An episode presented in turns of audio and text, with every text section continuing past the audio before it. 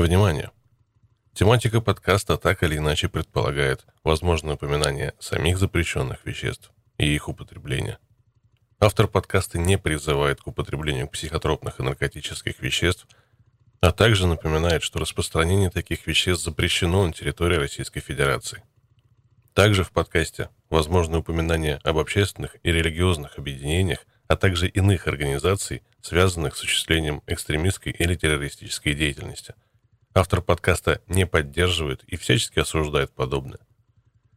Подкаст содержит нецензурные выражения и не рекомендуется к прослушиванию лицам моложе 18 лет. Автор подкаста не призывает к нарушениям законодательства и настаивает на его соблюдении. Все материалы носят исключительно ознакомительный характер.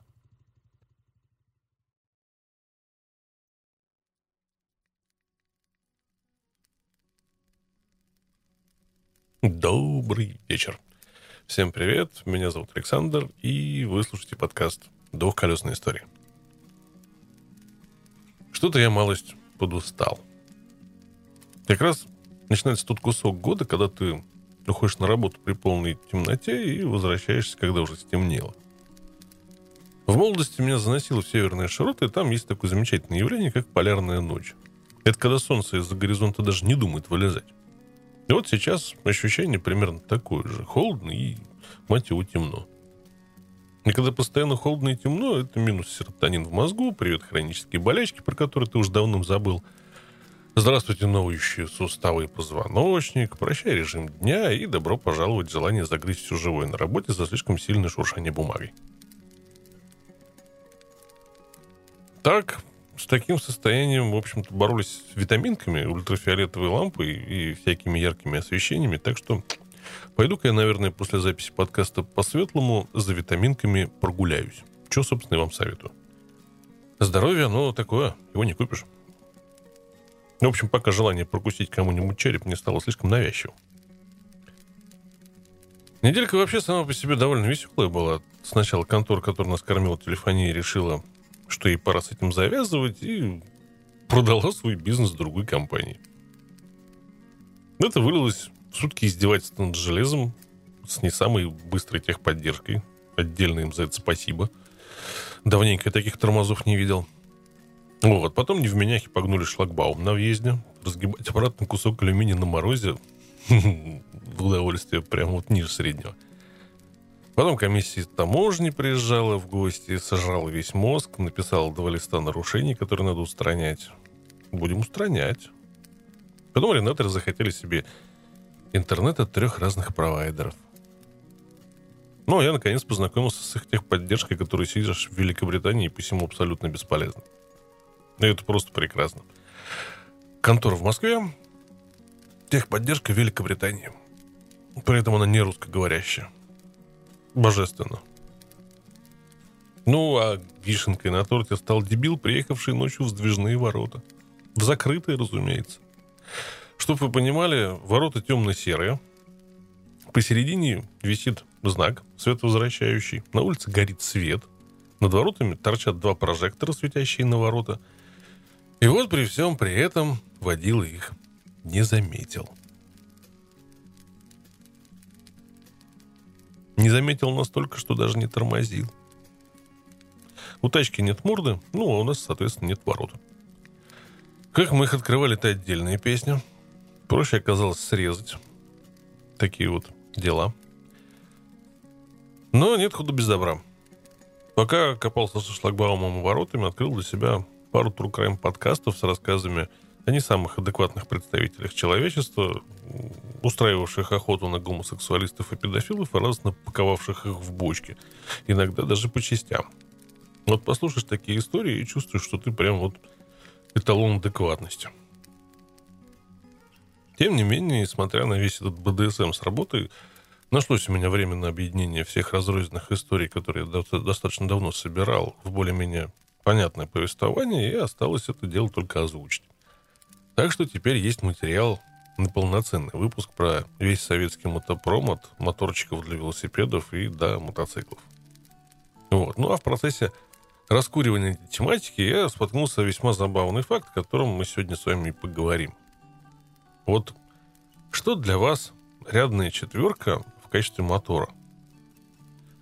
Процентов, наверное, 99, я прям вот практически уверен, вы назовете какую-нибудь Хонду, Каву, Ямаху или Сузуки. Японию, в общем. А что, если я вам скажу, что рядная четверка наматывала километры задолго до появления японского мотопрома? М?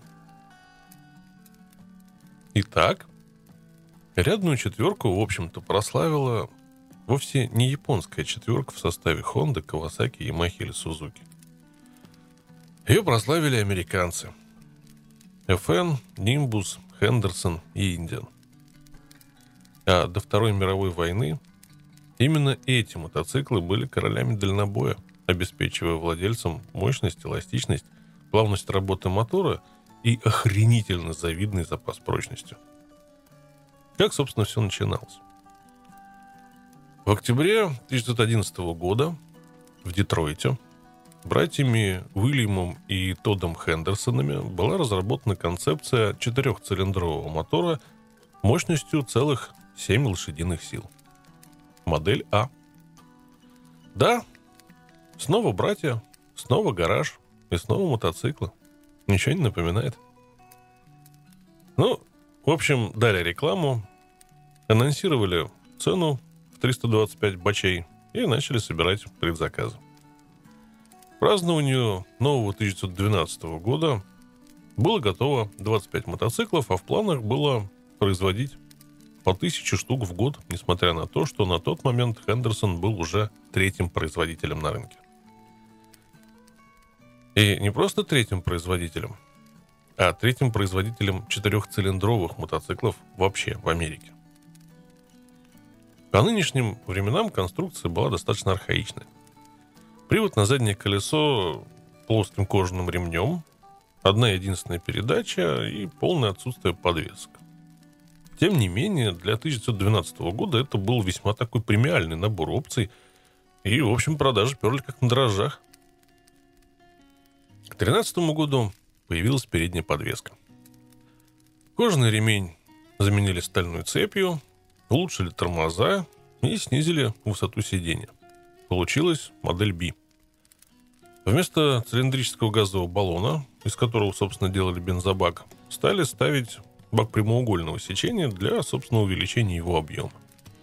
Чтобы вы понимали, есть такой дядька, зовут его Карл Стирнс. Так вот, сей дядька объехал наш немаленький земной шарик вот на этом самом Хендерсоне. В 1914 году модель C была оснащена двухскоростной коробкой передач, причем она была не состыкована с двигателем, как это, собственно, у нас сейчас на современных мотоциклах делается, а была размещена отдельно в ступице заднего колеса. В 2015 году появилась модель E, и в нее были засунуты весьма серьезные изменения. В первую очередь в компоновку добавили нормальное место для ног водителя. И теперь оно располагалось не в раме перед мотором, а на платформах по бокам от него. Это позволило уменьшить базу на 21 сантиметр с 1651 до 1437 миллиметров. Это послужило улучшению маневренности, и повысил управляемость. В какое-то время длиннобазная модель D и новая короткая модель E производились и продавались одновременно, но к 2016 году осталась только короткая версия рамы, в которую стали ставить обновленный двигатель с уже автоматической системой смазки и ножным кикстартером. В следующем, в 2017 году, двигатель снова модернизировали – он, наконец, получил закрытую систему смазки с маслом в картере двигателя. Трехскоростная КПП теперь пристыковывалась сзади к мотору. Появились диски сцепления между двигателем и коробкой передач. Модель G по своим характеристикам не уступала литровым двойкам того времени, отличаясь от них плавностью работы и более ровной отдачей. Мотоцикл хорошо продавался и отличался лютой, просто феноменальной надежностью. В 17 году Хендерсоны были вписаны в книгу рекордов Гиннесса аж трижды. Сначала Алан Бадел преодолел 3296 миль от Лос-Анджелеса до Нью-Йорка менее чем за 8 дней. Позже он же установил рекорд в 24-часовом заезде на трассе Аскот-Парк, преодолев 1154 мили. А Рой Артли преодолел 1667 миль от Блейн, это Канада, до Тихуаны в Мексике. Чуть более чем за трое суток. Несмотря на весь этот успех, дела у братьев Хендерсонов шли не очень хорошо. Стоимость труда росла, материалы не только дорожали, но и с их поставками случались серьезные перебои, потому как приоритет был у производств, работающих на государство. Шла Первая мировая – Ситуация была сложной, и мотоциклетный бизнес было решено продать. Благо поступило предложение от Игнаца Швина, тогдашнего велосипедного короля Америки. 17 ноября 2017 года компания сменила владельца. Для Швина это был прекрасный шанс войти, собственно, в верхний сегмент мотоциклетного рынка с уже известным и успешным брендом. И он им воспользовался. В логотипе на баке под крупной надписью «Хендерсон» вместо прежнего колеса фортуны появилась большая буква X с надписью «Excelsior Motor Company». Производство было пересено из Детройта в Чикаго. Теперь братья Хендерсоны уже не владели компанией, а работали там по найму. Уильям Хендерсон был директором завода с доходом в 5 тысяч баксов в год, а Том стал начальником отдела продаж с годовым заработком в 10 тысяч. Также ему было единовременно выделено 200 акций компании на сумму в 25 тысяч баксов, но они не были отданы в руки, а оставлены на хранение у владельца компании на 5 лет, чтобы стимул не расставаться с компанией был. А с каждого проданного мотоцикла текущей модели перечислялось целых 2 бакса – Отличались, собственно, серийные номера чикагских мотоциклов. Они начинались с буквы Z, э, в то время как детройтские до этого маркировали э, буквы H. Список спортивных достижений пополнялся постоянно. Помимо дальнобойных дисциплин в нем появились призы в таких дисциплинах, как подъем на холм, дорожные гонки по извилистым роллер-костерам Лос-Анджелеса. В 2012 году появилась модель Z, которая повторяла дизайн модели H детройтского периода – из изменений там стоит отметить появление полноценного генератора и выросший с 56 до 70 кубических дюймов объем мотора. Теперь отдающего целых 14,2 лошадиных сил. В конце 2018 года Том Хендерсон подал в отставку, желая открыть собственную компанию, специализирующуюся на импорте мотоциклов Хендерсон и Excelsior в Европу. Ему, собственно, выплатили деньги за акции – это 25 тысяч баксов минус 62 бакса комиссии. Двухдолларовые отчисления за каждый проданный мотоцикл были приостановлены в связи с внесенными в мотоцикл изменениями. На модели 2019 года стала другая ступица заднего колеса и применили иной задний тормоз с двухколочковым барабаном. К 2020 году появляется модель К. Ее разрабатывал Артуро Лемон, который работал в компании с 2015 года. Он начал как специалист отдела продаж, позднее перешел в проектное бюро. После переезда в Чикаго работал на Excelsior. Мотоцикл получился более мощным, тяжелым, чем предшественник, и еще более надежным. Рабочий объем мотора был увеличен до почти 80 кубических дюймов. Это увеличило его мощность до 18 лошадей. Масло ко всем узлам теперь подавалось не разбрызгиванием, а под давлением наглеталось маслонасосом по каналам смазки. Также был изменен привод клапанов, что сделало мотор компактнее и ремонтопригодней. Рама получила усиление в местах сварки. Передняя подвеска была унифицирована с Excelsior Series 20. Вильяму Хендерсону все эти изменения не шибко понравились. Он, наоборот, работал над облегчением конструкции и увеличением максимальной скорости мотоцикла – в результате разногласий в 1920-м он покидает Excelsior Motor MFG and Supply Company и основывает Ace Motor Corporation. Ее первый мотоцикл Ace 4 был готов уже к концу года, но в серию пошел только в 22 году. Швин к тому моменту назначает Артура Лемона главным конструктором обеих марок, и Хендерсона, и Эксельсиора. Модель К перетекает в 21 год без изменений. Страна оправилась после войны, начинается подъем экономики, потихоньку увеличивается покупательская способность.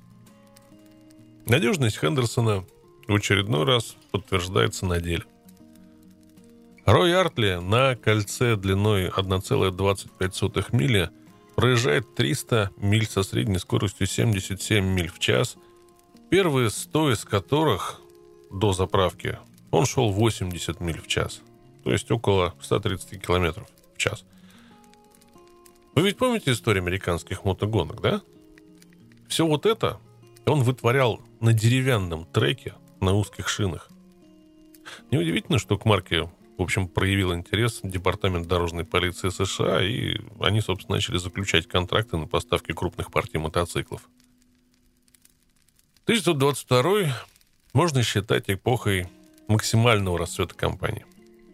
В новой модели, названной Deluxe, был установлен 28-сильный мотор, стоял более крупный карбюратор, новый коленвал – усиленный задний тормоз, было улучшено охлаждение головки цилиндров, в качестве опции были доступны легкосплавные поршни и задняя передача.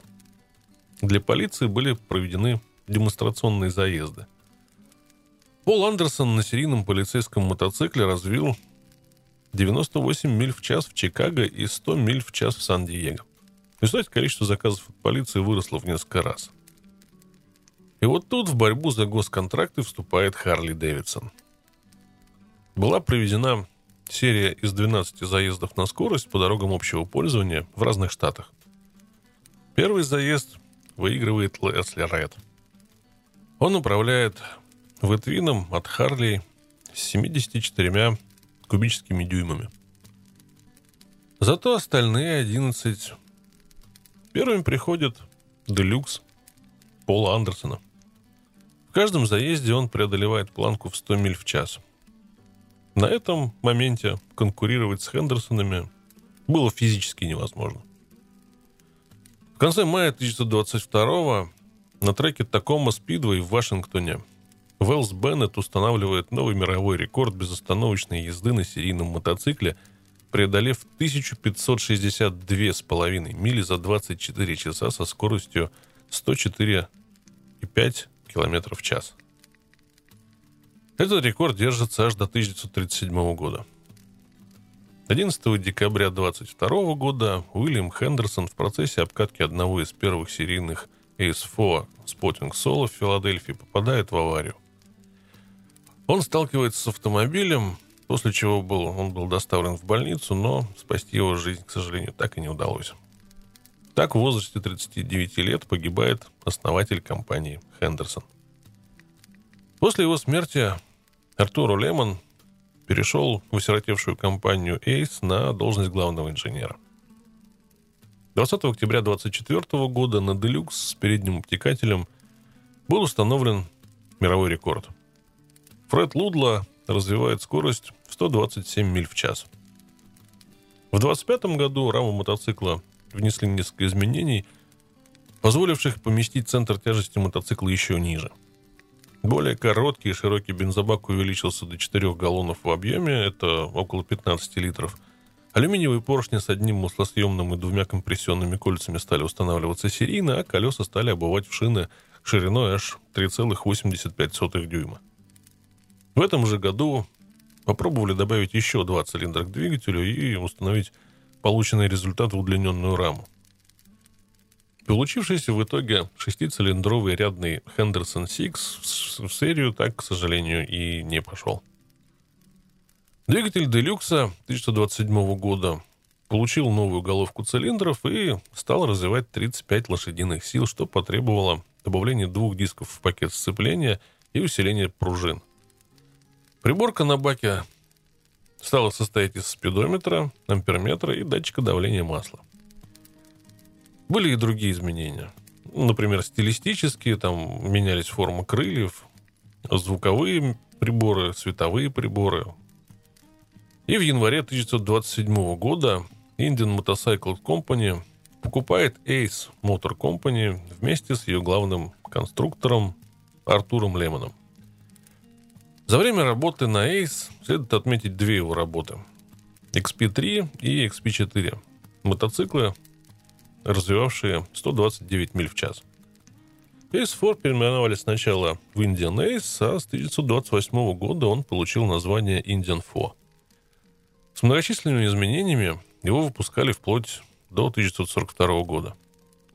Последним годом производства Deluxe стал 1928 у мотора была увеличена степень сжатия, упрочнены направляющие клапанов, на мотоцикл устанавливали новую переднюю вилку. Для того, чтобы развиваться дальше, нужен был новый главный конструктор, и швином был рекрутирован известный инженер Артур Конни, раньше работавший на Харли Дэвидсон. Он подошел к освежению модельного ряда весьма радикально. Началось все с нового двигателя для К, у которого впускные клапана приводились от верхнего распредвала – а выпускные от нижнего. Это позволило увеличить мощность мотора, сохраняя его компактность.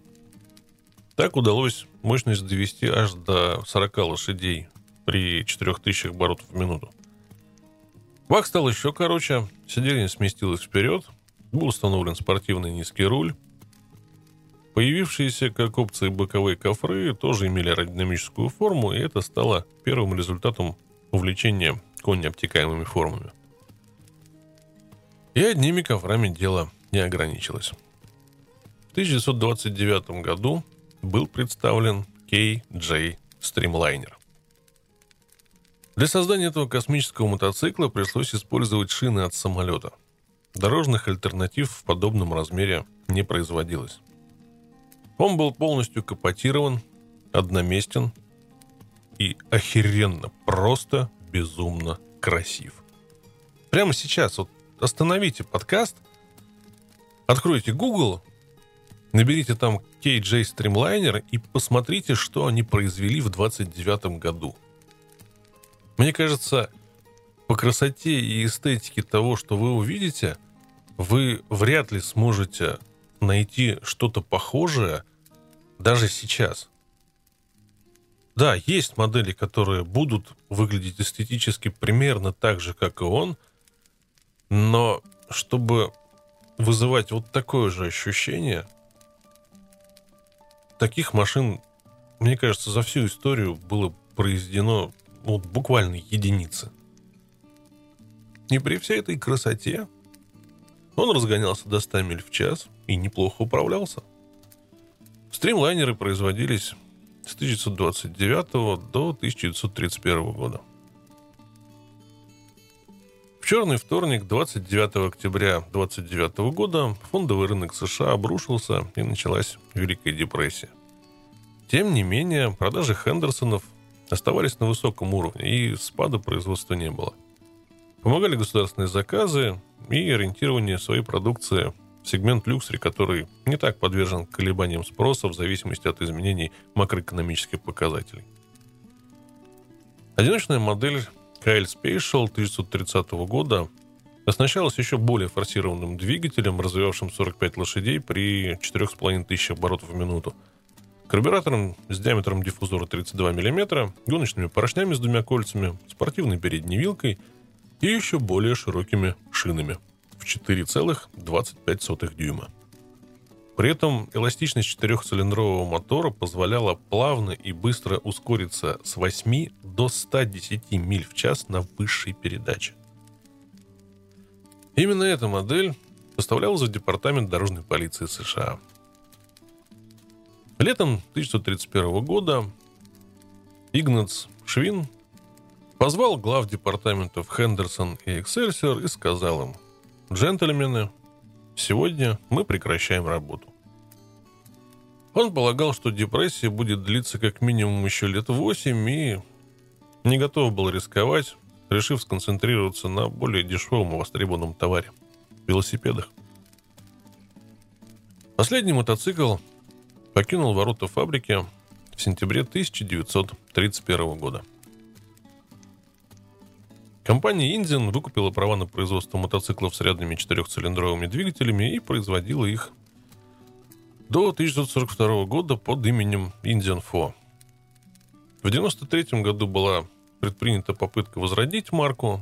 Тогда Дэн Хенлон купил права и основал в Миннесоте Excelsior Henderson Motorcycle Company. С 1998 по 2000 год было построено порядка 2000 штук Хендерсонов. А, это были модели Super X с моторами V-Twin. И они не имели ничего общего с легендарными четырехцилиндровыми мотоциклами. Соответственно, продажи шли вяло, и компания, разорившись, ушла с рынка. Так что, если у вас есть достаточное количество бабок и желание возродить легендарнейшую совершенно марку, у вас есть на это шанс. Ниша свободна. Вот такая вот история. А на стримлайнера все равно гляньте, оно того стоит. А теперь официальная часть. Так как подкаст у нас выходит по субботам, а люди рождаются у нас каждый день, а от всей своей необъятной души, существование которой отрицаю, поздравляю Анатолия Компаса Горелова, автора переводов большинства книг, вышедших в подкасте с прошедшим днем рождения. Дружище, долгих тебе лет. Сейчас прохладно, это значит, что настала пора темного пива. И кружечку темного орехового эля я сегодня с удовольствием подниму за твое здравие. А слушателям напоминаю, что вторая книга Кэмпбелла не за горами, а у нас еще конь не валялся. Так что усаживайтесь поудобней, наливайте вкусного, сделайте обязательно пару крупных глотков за здоровье наших авторов и приготовьтесь к продолжению приключений.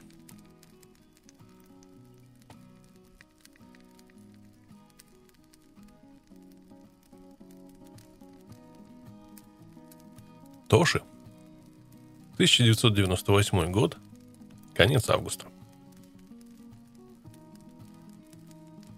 Лето неслось, катилось к финишной ленточке. Ночью я закрывала глаза и слышала рев мотоциклом. Утром я просыпалась и снова явственно слышала, как за окном ездят мотоциклы. Я ничего не могла с этим поделать. Это было наваждением – сумасшествием, длительным помешательством. По вечерам в распахнутые окна лился грозовой, августовский маятный воздух. Запахи теплого асфальта, земли и уже желтеющих плотных тополиных листьев смешивались с запахами бензина, масла или тола. С мужским запахом кожаной куртки и одеколона Алексея. Жаркими, пахнущими богородской травой и полынью вечерами – Алексей учил крутить восьмерку на прогретом в розовом от заходящем солнца асфальте. Он хотел, чтобы я крутил ее не хуже Виктора Макарова. Сначала мне было страшно. Но потом я все же поняла, что нужно делать, чтобы мотоцикл слушался, и это превратилось в удовольствие. Но больше мне нравилось просто гонять на соло. По площадке картодрома. Алексей быстро пересекал это никчемное, на его взгляд, времяпрепровождение, справедливо считая, что мне нужно учиться останавливаться и как можно медленнее ездить на первой передаче. Но на первой передаче Соло становился неуправляемым и норовил завалиться на бок, на хромированные блестящие дуги безопасности. А при остановке его начинало сильно тянуть вправо. Алексей объяснил это особенность движения коленвала и маховика, но мне легче от этого не становилось. По идее, к этому нужно было просто приспособиться. Мое обучение происходило намного медленнее, чем я ожидал. Это злило, хотя я готова была на любые лишения, лишь бы освоить Урал как следует. В мечтах я уже знала его как свои пять пальцев и гоняла как заправский байкер. На деле все оказывалось намного сложнее. «Не расстраивайся», — увещевал Алексей. «Обычно пацаны как учатся? В 13 лет садятся на мопед, в 15 на Восход или Минск, в 16 получают права и покупают, наконец, Яву или Иш. А уж потом садятся за руль Урала. Ты же хочешь сразу оседлать тяжелый оппозит. Получится. Обязательно получится, но не сразу. За лето парни сбились в дружную компанию. Тогда казалось, что их водой не разольешь. Они гоняли на Байкал, в Листвянку, купались в Веловском водохранилище, принимали у себя гостей из Иркутска, сами ездили в областной центр. Вскоре Алексей и Денис стали ездить в Иркутск, как они говорили, на шпиль. По два раза в неделю. Шпилем называлась набережная с памятной стеллой в центре города. Здесь по вечерам собиралась молодежь. Пиво текло рекой. Денис ездил туда с одной конкретной целью – кадрить девчонок. Наверное, с этой же целью ездил туда и Алексей. Правда, возвращался он всегда раньше Дениса. По-моему, он пользовался успехом у иркутских молоденьких девиц, с которыми мне не хотелось, да и не нужно было тягаться. Они тешили его самолюбие и бегали вокруг с фотоаппаратами, стараясь запечатлеть красивого мальчика в светлых, почти белых джинсах на хромированном черном чопере. Они писали ему любовные стихи, над которыми он потешался, потому что никогда раньше не читал стихов – а одна из них, чтобы произвести на него впечатление, зубами открывала для его друзей бутылки с пивом. Думаю, в этих молоденьких и свеженьких девочках его совершенно не устраивали молодость, торопливость чувств и ураган эмоций. Не то чтобы он не ведал, что такое страсть, но с пренебрежением относился к женщине, способной прыгнуть в порыве этой самой страсти в постель к первому встречному. Пусть даже он и будет байкером. Он укоризненно качал головой, глядя на похождение Дениса, которого моральная сторона дела не заботила. «Раз дают, надо брать», — так думал Денис. И никак не мог понять, почему Алексей не катает девочек. Но стремится домой, в родной Северный. Не знал этого и я. Я изо всех сил старалась воспринимать его только как мотоциклетного гуру, но не более того — Иногда я ловила на себе его странный взгляд, но и только. Впрочем, чего я ждала? Между нами было не просто 4 года разницы в возрасте. Между нами была пропасть. Он был деревенским мальчишком, выросшим в глуши Четинской области. За всю жизнь он прочитал только одну книгу про полярных летчиков. Он до 14 лет понятия не имел, что невысокого роста, в школе был вровень со всеми, и только приехав в Ангарск, он вдруг обнаружил, что сверстники его в большинстве своем за метр восемьдесят. Его родители были простыми, спокойными людьми, которые всю жизнь проработали на земле, а брат служил в армии тут же, в Ангарске, в местной воинской части. Сам он в армию не служил из-за стигматизма. У него было плохое зрение, и очки ему было подобрать невозможно – на одном глазу врачи пытались сделать операцию, чтобы вернуть будущего солдата в строй призывников, но операция ничего не дала, кроме постоянной боли. Не спрашивайте, как он ездил на мотоцикле. Не знаю. Но, на мой взгляд, он ездил просто отлично. Я училась хорошо, институт не закончила случайно. Ошиблась выбрать специальности. Бывает. Я читала книги, и те самые вирши, которые были написаны Алексею, оценила сполна. Неплохие. Неплохие, между прочим, были строчки. Было в них чувство. Мои родители годились его родителям в родители. Поняли? Нет? В общем, его бабушка была на год старше моего отца.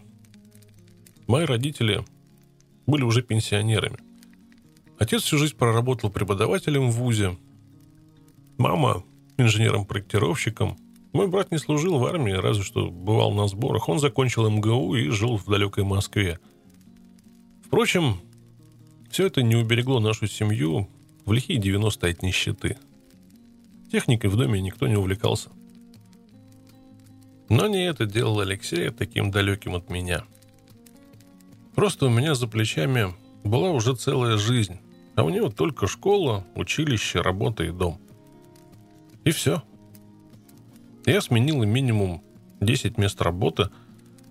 Он работал на нефтеперерабатывающем заводе всю жизнь. Мы были слишком разными. И тем не менее, мы все же были одинаковыми, но я это поняла намного позже.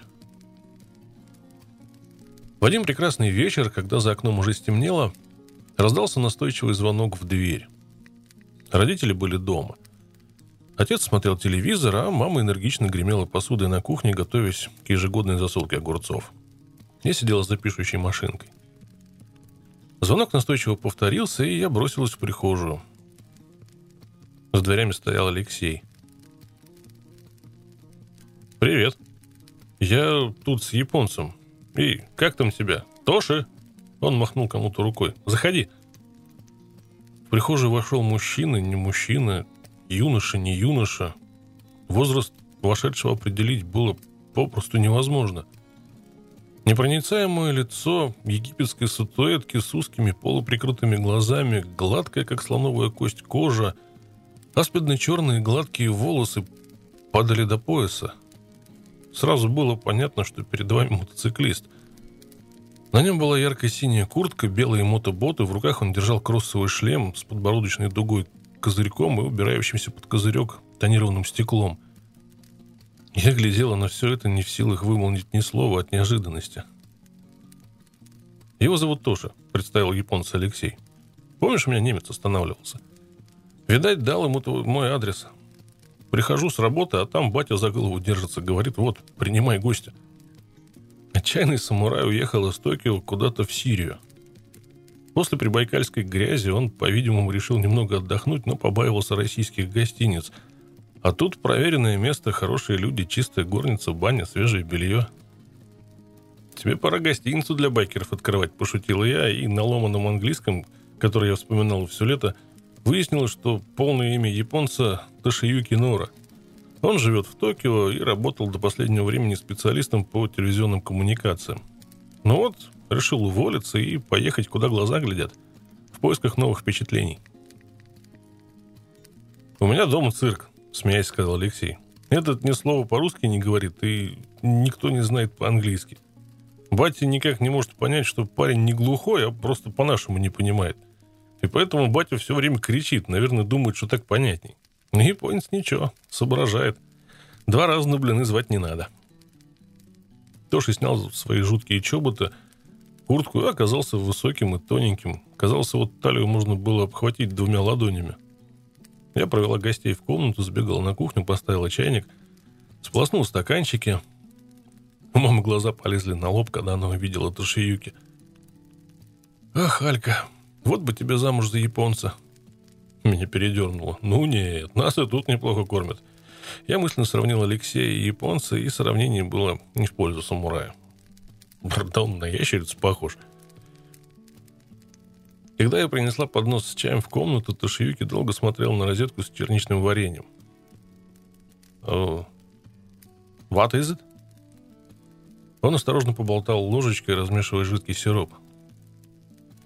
Uh, я обратилась к Алексею, ища у него поддержки, хотя чем он мне мог помочь? Он ведь ни слова не знал по-английски, но выручила его находчивость. «Это джем», — ляпнул он. Правильно ляпнул, я бы не догадалась. Но это не помогло. «What is jam?» Снова спросил японец. Его английский, по-видимому, тоже был несовершенен, и тут уж мы помочь ничем не могли. Пришлось самураю пробовать варенье, не зная, что это такое и как оно называется. Батя рассказывал, продолжил говорить Алексей, у японца, когда он приехал, мотоцикл грязный был, так он его сразу помыть решил. Спросил жестами у бати, где, мол, можно помыть мотоцикл. Ну, батя ему сказал, куда ехать. У нас же берег Китоя рядом. Дал ему порошка, щетку, которую я Урал мою. Говорит, уехал, не было его где-то сейчас. Приехал обратно, постоял, постоял, посмотрел на мотоцикл. Видимо, не понравилось. Говорит, щетка не та, дайте другую. Батя ему дал, зубную. А он показал жестом хорошо, мол, и уехал. И мыл мотоцикл еще два часа. Слышь, у него моцик белый. Так он его отдраил до снежной белизны. Ни пятнышка, ни пылинки. Че ты хочешь, японец? Ташиюки внимательно слушал речь Алексея, нерешительно кивал головой и неуверенно улыбался. Следующим вечером мы вчетвером, Алексей, я, Ташиюки и Белецкий, поехали на Китой. Быстро стемнело, от воды тянуло сыростью, мы жались к слабенькому костерку и пили пиво, которое привез с собой Белецкий – Алексей на пиво не налегал, больше делал вид, что пьет. Ребята объясняли жестами. Говорили о правах, о езде без шлема. Я тщетно пыталась перевести наклейку, которую кто-то из русских мотоциклистов в порыве щедрости нашлепнул на щиток белого ажурного длинноносого Сузуки. Полный вперед. Было написано не красными буквами, а у меня в голове крутилось только шоу must go on, что решительно не годилось в качестве перевода. Когда Ташиюки узнал, что я купила себе Урал, то изменил в восточной невозмутимости, на мгновение его глаза стали круглыми, как у героев японских мультиков. Он был изумлен, тыкал в сторону Соло пальцем и переспрашивал, такой ли именно у меня Урал. «Да, такой, только синего цвета и с коляской», — ответила я как могла. На обратном пути выпивший самурай решил продемонстрировать диким русским класс и проехался на заднем колесе. Это было сюрреалистическое зрелище. Центр континента. Сибирь. Ночной город блестит от только что прошедшего дождя, и сын страны восходящего солнца уходит вдаль через перекресток на странном белом эндуро. Особенно это впечатлило Алексея. «Живут же люди», — с грустью сказал он, когда Ташиюки в следующий день собирал вещи, стянул в пяти местах яркими резинками свои угольные волосы, закинул получившийся тонкий хвост за плечи, надел шлем и сказал «Сайонара» и уехал. Взял, да и уволился. Взял, да и поехал куда хочет. Мотоцикл есть, деньги, видать, тоже есть. Эх, нам бы так жить.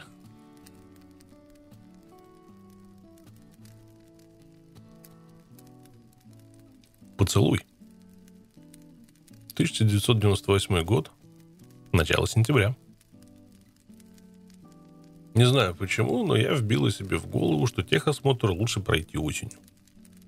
В этом было рациональное зерно.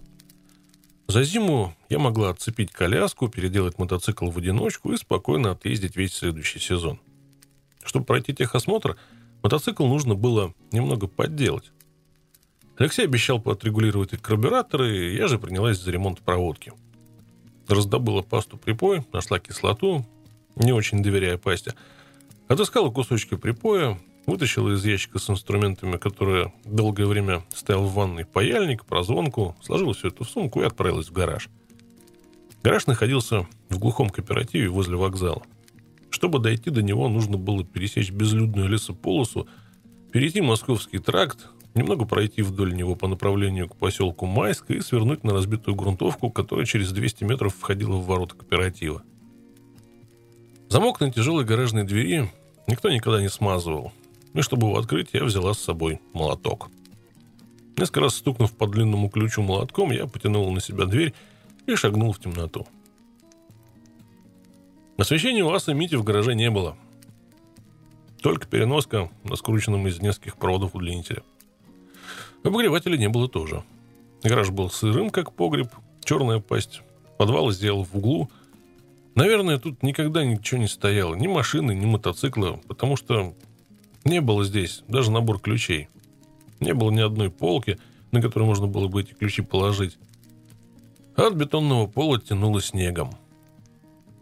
Я не знал, с чего начать, поэтому начала с элементарного. Стал отслеживать провод, который шел от неработающего поворотника. Так, здесь штекер, потом провод идет сюда. Я думал о том, как странно распоряжается жизнью людей некто на небесах. Много лет назад, когда я училась в школе, нас всех отправили в учебный комбинат получать рабочие специальности. Я выбрала, угадайте что? Правильно, водительские курсы. Мне было не суждено на них учиться. Курсы существовали для того, чтобы готовить водителей для нашей доблестной армии, а совсем не для того, чтобы обучать вождению глупых девочек в не по росту длинных школьных платьях и стопных сапогах – меня выставили из класса, стоило мне переступить через порог. Пришлось обучаться профессии монтажницы-схемщицы. Профессия скучная, нудная и никому не нужная. Но ведь пригодилась же. С помощью схемы я дошла до коробочки переключения опций, нашла отвертку, осторожно, боясь уронить болтики гаечки в подвал через щели между досками, закрывающими смотровую яму, раскрутила эту коробочку – мне почти ничего не было видно, переноску можно было повесить только на руль. Выше ни на стене, ни на потолке вешать ее было некуда. Ну да, так и есть. Кто ж устанавливает на мотоциклы такую толстую проводку? И как паять, тоже непонятно. Проводок отломился от контакта где-то в глубине. Ладно, попробуем. Через полчаса я выкинула пасту, которая только растекалась по проводу, но плавиться не хотела. Наверное, старая. Еще через полчаса я припаял проводок и тут же его обломил, пытаясь поставить часть коробочки на место. Холод медленно поднимался от пола по ногам, пока, наконец, не добрался до пальцев рук. Отвертка выпала, норовясь проскользнуть в щель. А лето, однако, закончилось. Я печально вздохнула. Или я останусь здесь навсегда, и кто-нибудь найдет обледеневшую статую весной, или я добьюсь своего — я снова включила паяльник. Фигня какая-то. Что-то тут не так. Не может быть, чтобы на заводе точно так же паяли. Как же она разбирается? И вот тут коробочка разломилась у меня в руках, вытолкнув вверх плату с контактами. «Эврика!» Я опустилась в пляс по черному гаражу и только тут поняла, что на улице давно стемнело. «Ну, ждутки!» Не уйду, пока все не исправлю.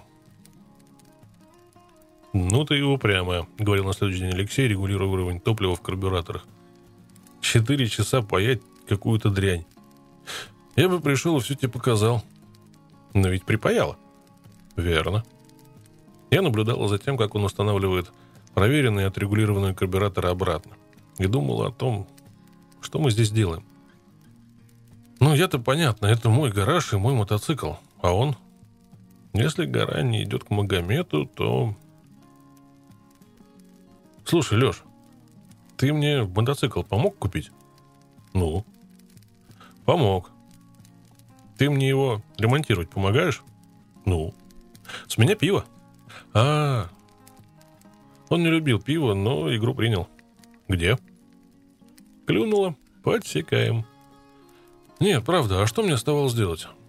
Он приходил по первому зову, всегда оказывался там, где нужно было быть. Помогал, чем мог. И ничего не просил взамен. Он молча исчезал, когда его помощь не требовалась. Он был настоящим мужчиной.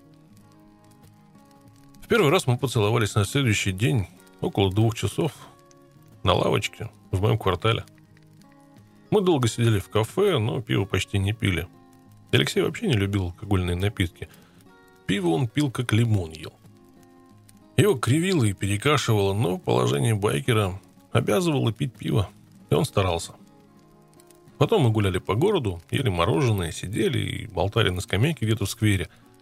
Потом он пошел меня провожать, мы сели на лавочку у дома, и я стала показывать ему звезды. Альтаир, Арктур, Вегу.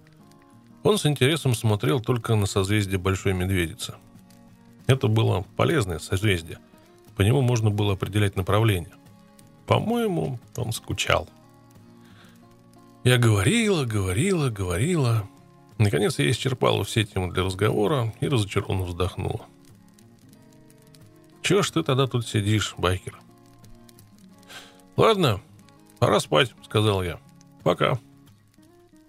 Я наклонилась, чтобы невинно чмокнуть его в щеку, но он вдруг резко, сильно привлек меня к себе и впился губами в губы. Хватка его рук оказалась бульдожей. Не вырваться, да и не пошевелиться. Да я и не вырывалась. «Чего ж ты столько ждал?» — спросила я намного позже. «Я не ждал», — ответил он серьезно. Я приглядывался.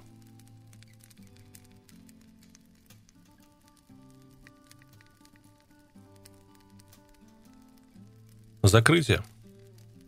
1998 год. 19 сентября.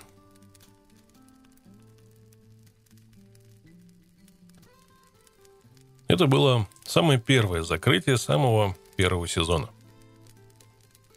Так уж странно получилось. Открывать не открывали, а закрытие сезона все же устроили. Плотный ровный берег Китоя зарос медовым, шуршащим на ветру ковылем – то там, то тут торчали редкие сухие тоненькие сосенки, податливые ветви ивы с длинными жесткими листьями издавали металлический шелест. Мы варили в солдатском котелке походный суп и поджидали иркутян. Нас было всего восемь человек. Денис в новенькой косухе со своим другом, имени которого никто не помнил, потому что все называли его ушастым. Я, Алексей, Радик с женой приехал на том самом злополучном Кавасаке – Радик был самым старшим из нас и самым предусмотрительным. И осторожным. Он осаживал совсем еще молодых мальчишек и нешуточно кричал на них если они бессмысленно лихачили в городе. Он ездил в длинном непромокаемом плаще и никогда не рисковал. Парни так его и прозвали – ЧП или черный плащ. Он всех сдерживал и на все смотрел критическим взглядом умудренного жизненным опытом человека. Если все ехали в Иркутск, и сзади колонну догоняла черная туча, предвещающая бурю или грозу, Радик останавливался и говорил подъехавшим товарищам. «А ну его нафиг! Чего я не видел в этом Иркутске?» И поворачивал назад, успевая до ненасти добраться до дома. Остальные промокали в своих фарсистых курточках и джинсах, как хвастался Белецкий, до трусов, и замерзали, наверное, до чертиков. Я подозреваю, что ему было просто-напросто неинтересно ехать на шпиль. Чего он там не видел? Дома его ждала темпераментная Марго. Мотоциклисты сами приезжали в Ангарск, так что познакомиться с ними и посмотреть на мотоциклы можно было и дома, не отходя от кассы. Так зачем же было ехать? Глядя на мужа, Марго сразу же приняла правила игры в байкеров. Она нашила себе кожаных курток, кепок, брюк, ремешков, накупила перчаток и высоких сапог. Она была эффектной и совсем не худенькой блондинкой. Сзади и спереди выпирало то, что надо, и все это смотрелось на ней весьма аппетитно. Седьмым был отчаянный лихач Ян. Ему было только 17, и он гонял на ярко-красном прытком вонючем Юпитере. Один раз, один только раз Радик сел вторым номером на его мотоцикл, и этот раз был последним. Когда Радик слез с мотоцикла, он был бледный, злой и долго ругался, что с таким смертником он больше ездить не будет. «Слышь, Антон, да он просто псих!» – возмущенно вопил Радик Белецкому, а тот с ухмылочкой смотрел на него сквозь дым от зажатой в зубах сигареты. Ян безоговорочно принял лидерство Белецкого. Этим летом он закончил профтехучилище и пошел работать к Белецкому в сервис – его родители даже специально ездили знакомиться с Антоном, чтобы убедиться, что ничего опасного для сына в этом знакомстве и в этой работе нет. Восьмым был фотограф Митя. Он сидел в стороне и с любопытством смотрел по сторонам, то и дело влазил в разговор, но вел себя тише обычного. Берецкий отправился за город за своей подругой. Я и Марго сходили на речку, почистили картошки и сварили суп с тушенкой. Мелко порезанная картошка быстро сварилась, и от котелка пошел смачный мясной дух. В животах заурчало. Мы поглядывали на озаренный неярким сентябрьским предобеденным солнцем пригорок, но иркутян все еще не было. «Так, хватит», — рубанул Радик. «Сколько можно ждать? Давай, разливай, я не завтракал». Марго ухватила тонкой рукой с яркими кровавыми ногтями черпак, взяла эмалированную миску и обернулась к нам. «Ян, Лех, Халид, будете?» Давайте иркутян подождем, сейчас приедут. Замерзнут ведь как собаки, а им тут горяченького. Ну ладно, Радик неохотно вернулся на место. А Марго опустила миску. Да хватит ждать, вдруг крикнул Ян. Вон они едут. Лес вдруг ожил и наполнился ревом моторов. За сосенками замелькали яркие куртки. Сколько же их? Раз, два, три, четыре, шесть. Еще едут. Да тут были не только иркутяне. Даже ребята из Слюдянки приехали. Их было двое, и оба приехали на Уралах, от которых были просто отстегнуты коляски. Но ведь до Слюдянки 200 километров, а утро такое холодное, что они оба внушали нам невольное уважение. Мы бросились к ним, здоровались, торопливо рассматривали мотоциклы. На поляну прибыли Уралы, Явы и даже кроссовые Сузуки. Я видел знакомые лица иркутян. Поехали Руслан, Виктор Макаров, а Илья... Боже мой, Илья приехал на собственном ярко-зеленом Урале со старинным овальным обтекателем. Мы с Виктором обнялись. Руслан держался более официально и улыбался, поглядывая на нас. Потом мы стали осматривать уже знакомые мотоциклы. Виктор немного обрезал глушитель, и звук мотоцикла изменился. Да это ж настоящий БТР. Виктор тер покрасневший от холода нос, неуверенно смотрел на нас, не решаясь спросить, но потом все же спросил, оглядываясь на костер. «А чаю горячего нет?» Ну как же нет, все есть. Мы с Алексеем потащили иркутяна ребята с слюдянки к костру, разлили по тарелкам дымящийся суп, который искрился капельками жира. Оказалось, мы забыли ложки. Где ложки? Все шарили по карманам и сумкам, но есть пришлось по очереди. Как это было здорово. Держа на весу миски, мы ходили между мотоциклами и говорили, говорили, говорили, словно не виделись целую вечность.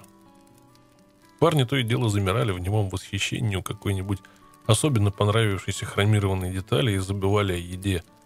Суп остывал, а громадные куски дырчатого белого хлеба черствели на ветру. А потом были соревнования. Кто быстрее проедет по лесной извилистой дороге вот отсюда и туда – кто медленнее одолеет вот эти кочки и подъем на пригорок, кто быстрее с завязанными глазами проедет по отмеченной колышками извилистой трассе. Все это было ново, это все было весело. А главное, мы делали это все вместе. Много падали, почему-то либо до, либо после финиша. Но ни одно падение не имело серьезных последствий, ведь падали на мягкие, еще не успевшей промерзнуть земле. Когда надоело утюжить мотоциклами пригорок, мы стали биться на мешках, набитых травой в высоком бревне. Тянули канат. Ангарск против Иркутска. Виктор Макаров пытался на пригорке поставить Урал на заднее колесо. Он утверждал, что наш Пили сумел это сделать. Быстро выяснилось, что фотографу Мите нельзя было пить. Мякнув чуточку столичной, которую привезли с собой ребята из Слюдянки, он стал невыносимым – приставал к девушкам, ронял мотоциклы, но больше всего неприятностей он принес Денису. Во время соревнований на повороте Денис слишком сильно разогнал мотоцикл и вылетел с дороги. Все бы ничего, но на обочине сидел совсем уже пьяненький Митя и увернуться от тяжелого сола быстро не смог. Денис же, в силу своего человеколюбия, решил не грубить фотографа, свернул, врезался в дерево и упал, помяв бак. Для него день был испорчен. «Я его готов убить. Это ж столько работы теперь», — горячим шепотом говорил он Алексею. «Но если бы я не отвернул, я бы ему между ног проехал. Чем он все время под мотоциклы лезет?» В конце концов, Митя надоел всем, и Белецкий принял мудрое решение. Он отвез Митю домой. Пока они ехали в Ангарск, счастливый от водки Митя показывал всем встречным и поперечным водителям факт. Тот самый знаменитый жест, когда мотоциклист показывает оппоненту средний палец. По-видимому, он решил, что он тоже байкер, и ему все позволено. Когда Белецкий заметил это, его терпение лопнуло, и он, что из силы, грохнул кулаком по шлему Мити. Тот трусливо затих и не шевелился до самого дома. Представляешь, я накатал на поляне 20 километров. Подъехал ко мне возбужденный после соревнований Алексей. Хотя где тут их наездить-то? Негде, а я наездил. Его глаза блестели, волосы были взъерошены, он разрумянился от свежего воздуха и лесной прохлады. «Пиво будешь?» «Да ну его, холодно, не хочу». «Замерзла? Пойдем к костру». Рядом с костром ребята из Слюдянки поставили палатку. Кого-то туда уже занесли, за руки, за ноги. На бревне сидел трезвый, довольный Радик и счастливая пьяненькая Марго. «Ну что, все в порядке?» – спросил Радик. Как Денис? Денис, иди сюда. Не горюй, на, лучше выпей. Не буду, грустно ответил издалека Денис. Я домой поехал. Он завел мотоцикл. Ладно, езжай. Радик скривился. Веселье на поляне стало потихоньку замирать. Еще громко переговаривались крепко выпившие ребята из слюдянки, и Радик поставил кипятиться на костер в воду. Вернувшийся Белецкий привез с собой пиво, еще громко смеялась раскрасневшаяся Марго, но уже стало ясно, что все позади. Изо рта шел пар, а от воды, стоило солнцу чуть-чуть опуститься за макушки сосен, стал подниматься туман. Все посерьезнели. Иркутяне засобирались в дорогу. «Поедем?» Алексей высказал то, о чем я уже подумала. Как хорошо, что мы так одинаково чувствуем. Я кивнула, и мы пошли к костру собирать вещи – Впрочем, что мы могли собрать? И ложки, и чашки, и даже солдатский котелок пришлось оставить. «Ты не волнуйся, Лех. Завтра заедешь ко мне, заберешь», — сказал Радик. Я уезжала со странным чувством, что все-таки нехорошо вот так уезжать в город и ночевать в теплой квартире. На гостей, которые приехали по такому поводу за 200 километров, оставлять ночевать в палатке. Хотя, с другой стороны, холодно им точно не будет. — Вскоре я об этом забыла. Мы выехали на объездную, Алексей поддал газу, и Урал влетел на новый китайский мост. Я оглянулась. За нами выстроилась маленькая колонна иркутян. Догорал костер на берегу Китоя. Яркой брусникой горело тонувшее в облаках солнце. Алексей включил поворотник и на развязке ушел вправо, а я прощально махнул рукой иркутянам. На виадуке я увидела, как раздавленная ягода солнца сверкнула в последний раз, и горизонт затянуло тяжелым туманом. Сезон закончился. Еще одним событием в этом году стало для меня получение прав. Это произошло уже в самом конце сентября, ледяным и ветреным утром – я без труда отстрелялась по вопросам, нервничая, кое-как сдала экзамен по вождению на автомобиле. Когда мы вернулись к управлению ГИБДД, там уже ждал Алексей со своим Уралом. Кроме меня на категорию А в этот день сдавал еще один молоденький мальчик. Он приехал со своим другом на сове. Инструктор подвел нас к небольшой огороженной металлическим заборчиком площадке. Вот здесь. Откатайте восьмерку, больше ничего не надо. Первым поехал мальчишка, старательно, медленно, почти теряя равновесие, он откатал положенную восьмерку. Инструктор кивнул, сделал у себя отметку. Настала моя очередь. Алексей завел соло. Вся на взводе, я сел на тяжелый мотоцикл. Еще никогда он не казался мне таким большим и неуклюжим. Чуть сильнее, чем нужно, дав газу, я буквально вылетела на площадку. Ограждение быстро приблизилось. «Не зевать», я наклонил Урал в стремительный поворот, еще поддала газу, потом скинула его, выпрямила мотоцикл и переложила на другую сторону. «Восьмерку, говоришь? Будет тебе инструктор восьмерка. А тебе еще раз. Наверное, он никогда не видел, чтобы восьмерку крутили на Урале на таком пятачке. И поэтому после первой же фигуры скомандовал «хватит».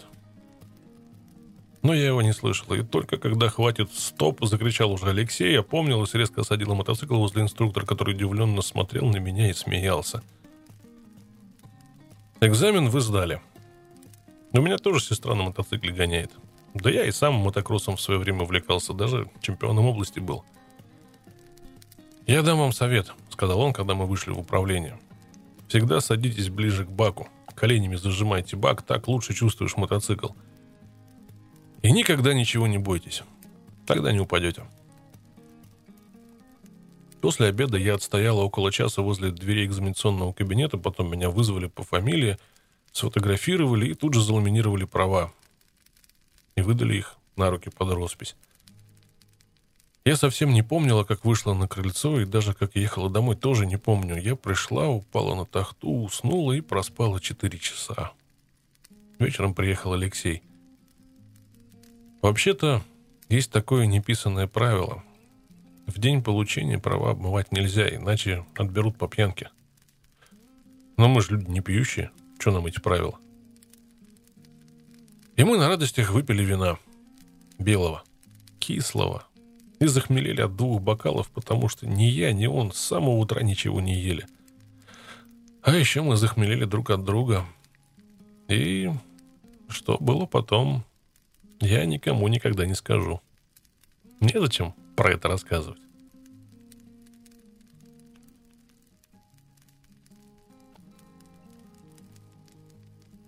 Гараж. 1998-1999 год. Межсезонье. Не надо думать, что холодное время года успокоило нас, и мы впали в спячку. Мне каждую ночь снились мотоциклы, и если я и преувеличиваю, то совсем немного. Я все время куда-то ехала и ехала. Песчаная желтая дорога сменялась серой бетонкой. Я видел какие-то мосты, сложные развязки. Я месила грязь и глотала пыль, но просыпалась по-прежнему на своей старенькой проваленной тахте. В один прекрасный момент я поняла, что байкер — это тот, которому плевать на все, кроме мотоциклов. Неважно все. Работа, мытье посуды, одежда, в которой ты ходишь. Если это, конечно, не байкерский прикид. Даже любовь женщины и мужчины не так уж и важна, пока есть мотоциклы. Это поглощает всего тебя, без остатка. А если не поглощает, значит ты не байкер. Точка. Вторым признаком сумасшествия было то, что мне стала безразлична работа. Мне вдруг стало скучно, неинтересно. Работа оказалась нужна только для того, чтобы заработать денег на бензин и безбедное существование летом. Третьим признаком ненормальности стало то, что я каждый вечер и каждые выходные проводила в гараже Алексея в поселке Северном. Когда в Митином гараже стало совсем холодно, Алексей перегнал мотоцикл к себе. Митя и тут проявил свою зловредную сущность. Сначала он разрешил мне оставить в его гараже ненужную мне коляску, а потом, когда дороги уже покрылись льдом, вдруг заявил, что вот-вот купит себе машину, и моя коляска в гараже совершенно не нужна. Наверное, он просто хотел, чтобы я заплатила больше. Алексею пришлось в гололед ехать в привокзальный на тяжеленной одиночке с колесами на 19 дюймов. При этом его ноги едва доставали до земли, чтобы присоединить коляску, а потом гнать мотоцикл обратно. Алексей с честью прошел это испытание, чем еще больше заслужил мое уважение. Митя же так и не купил себе машину. По делам. Небольшой деревянный гараж стоял на самом краю земельного участка. Алексей включал обогреватель, и температура в гараже даже в самые лютые морозы не падала ниже плюс 10 градусов. Я все равно замерзала, поэтому притащила в гараж теплые вещи, напялила прямо на джинсы спецовку, которую мне выдавал Алексей, и помогала ему. Это был очень странный гараж. Здесь пахло не только бензином и маслом, но и деревом. Рожковые ключи пунктуально по размерам висели на вбитых в стену парных гвоздях. Инструменты аккуратно лежали на полочках. Гаечки, болтики, шайбочки, гроверы. Все было педантично разложено по специальным, плотно закрытым баночкам. Для разобранных деталей мотоцикла всегда находились коробки, коробочки. Так что потерять что-нибудь в этом безупречном порядке было невозможно. Каждый раз, прежде чем закончить работу – Алексей тщательно прибирался и только убедившись, что каждая вещь находится на своем, только для нее предназначенном месте, уходил. Он не терпел разгильдяйства. Когда я узнала, что он родился в Якутске, то заявила, что в нем безо всякого сомнения течет кровь северных кочевников. Ведь у кочевых народов каждая вещь веками кладется на свое место. Сначала мы разбирали мой мотоцикл и, по ходу дела, отмывали его от грязи. Потом стали его переделывать. Вернее, Алексей говорил, что он будет делать, а я только уважительно внимала и помогала. Мы сняли с мотоцикла бак и крылья, потом зачищали поржавевшие места, шпатлевали, затирали шпаклевку, краску. Когда детали стали похожи на гладкое пасхальное яичко, Алексей отнес их в гараж к Денису. Тот оказался кудесником, бесплатно – быстро и очень качественно покрасил детали обычным пылесосом. Краску они выбирали вместе. Взяли на обум банку текурилы. На банке было написано «Босфор». Цвет оказался странным. Неожиданно насыщенным, ярким, он напоминал мне глубокое синее море. Потом мы опустили пониже уродливое квадратное переднее крыло, купили и установили вторую пару поворотников и приступили к самому трудному – на обоих мотоциклах Алексей хотел сделать сиденье ступенькой. Основу он выкрал из картона, потом перенес все на лист металла, вырезал его, согнул, сварил в рембытехнике. Потом то же самое сделал и с моим сиденьем и всучил все это мне. Обшивай. Это была катастрофа. Я засуетилась и решила пожертвовать подушками от тахты. Все равно я ее не складываю, значит, половина подушек мне ни к чему. Тахта была изготовлена в далеком 92 году неизвестными умельцами. Под коричневой дерюжиной оказалась очень полезная вещь – автомобильная резина для сидений. Я обычным лезвием вырезала нужные куски, взяла клей-момент и обклеила основу так, как нравилось. Не могу сказать, что все зависело только от моей фантазии. Алексей как мог все время старался развивать мое эстетическое восприятие мотоциклов – Потому что в самом начале я ошибочно, как многие новички, считала, что мотоцикл может быть вот таким и вот таким, и при этом обязательно должен быть черным. Но вскоре убедилась, что палитра цветов по-настоящему красивых мотоциклов гораздо шире, а ряд совершенных моделей приближается к бесконечности. Алексей приносил мне мотоциклетные журналы, и мы часами читали статьи о самоделках и рассматривали хромированные тюнингованные мотоциклы, так что я все сделала правильно. С обтяжкой обклеенной основы пришлось помучиться.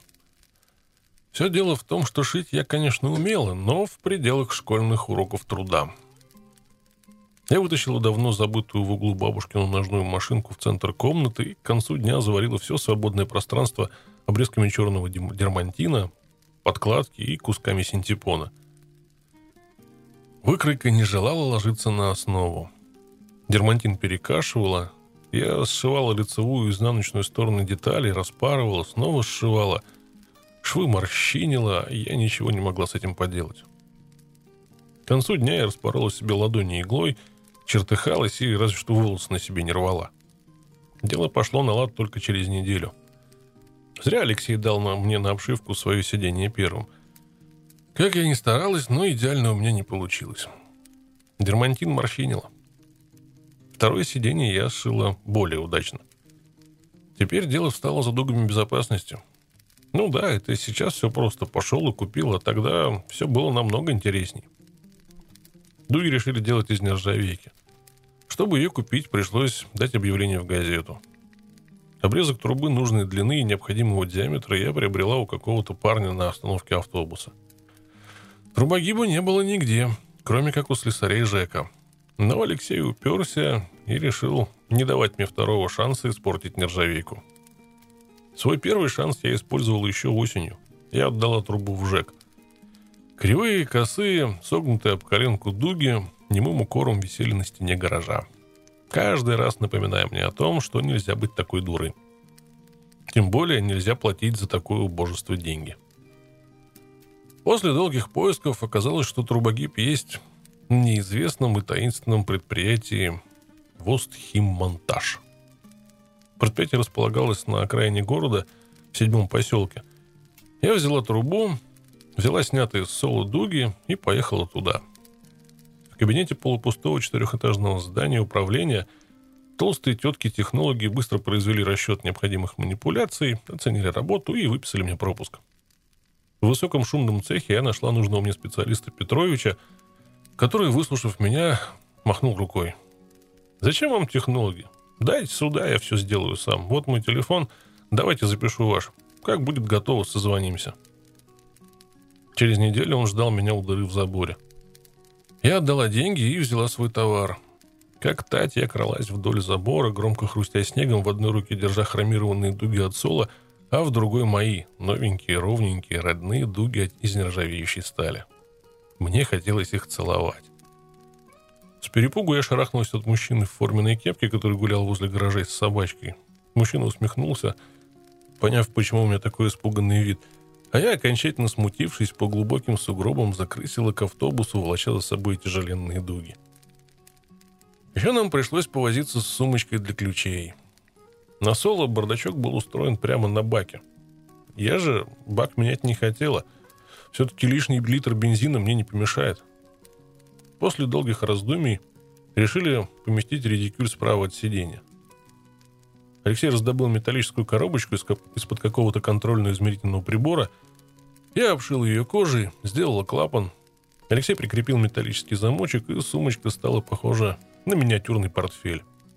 С помощью сложной системы ремней мы прикрепили ее к раме так, чтобы она не смещалась во время езды – в нее входил комплект рожковых ключей небольших размеров, отвертка, набор крепежа, свечной ключ, ветошь, нож, кусок камеры и многое другое, не менее из полезного в дороге мелочи. А потом Алексей сделал красивые ажурные спинки и багажники, а мне все это пришлось полировать. Он взялся за свой мотоцикл и решил выяснить, почему тот жрет масло.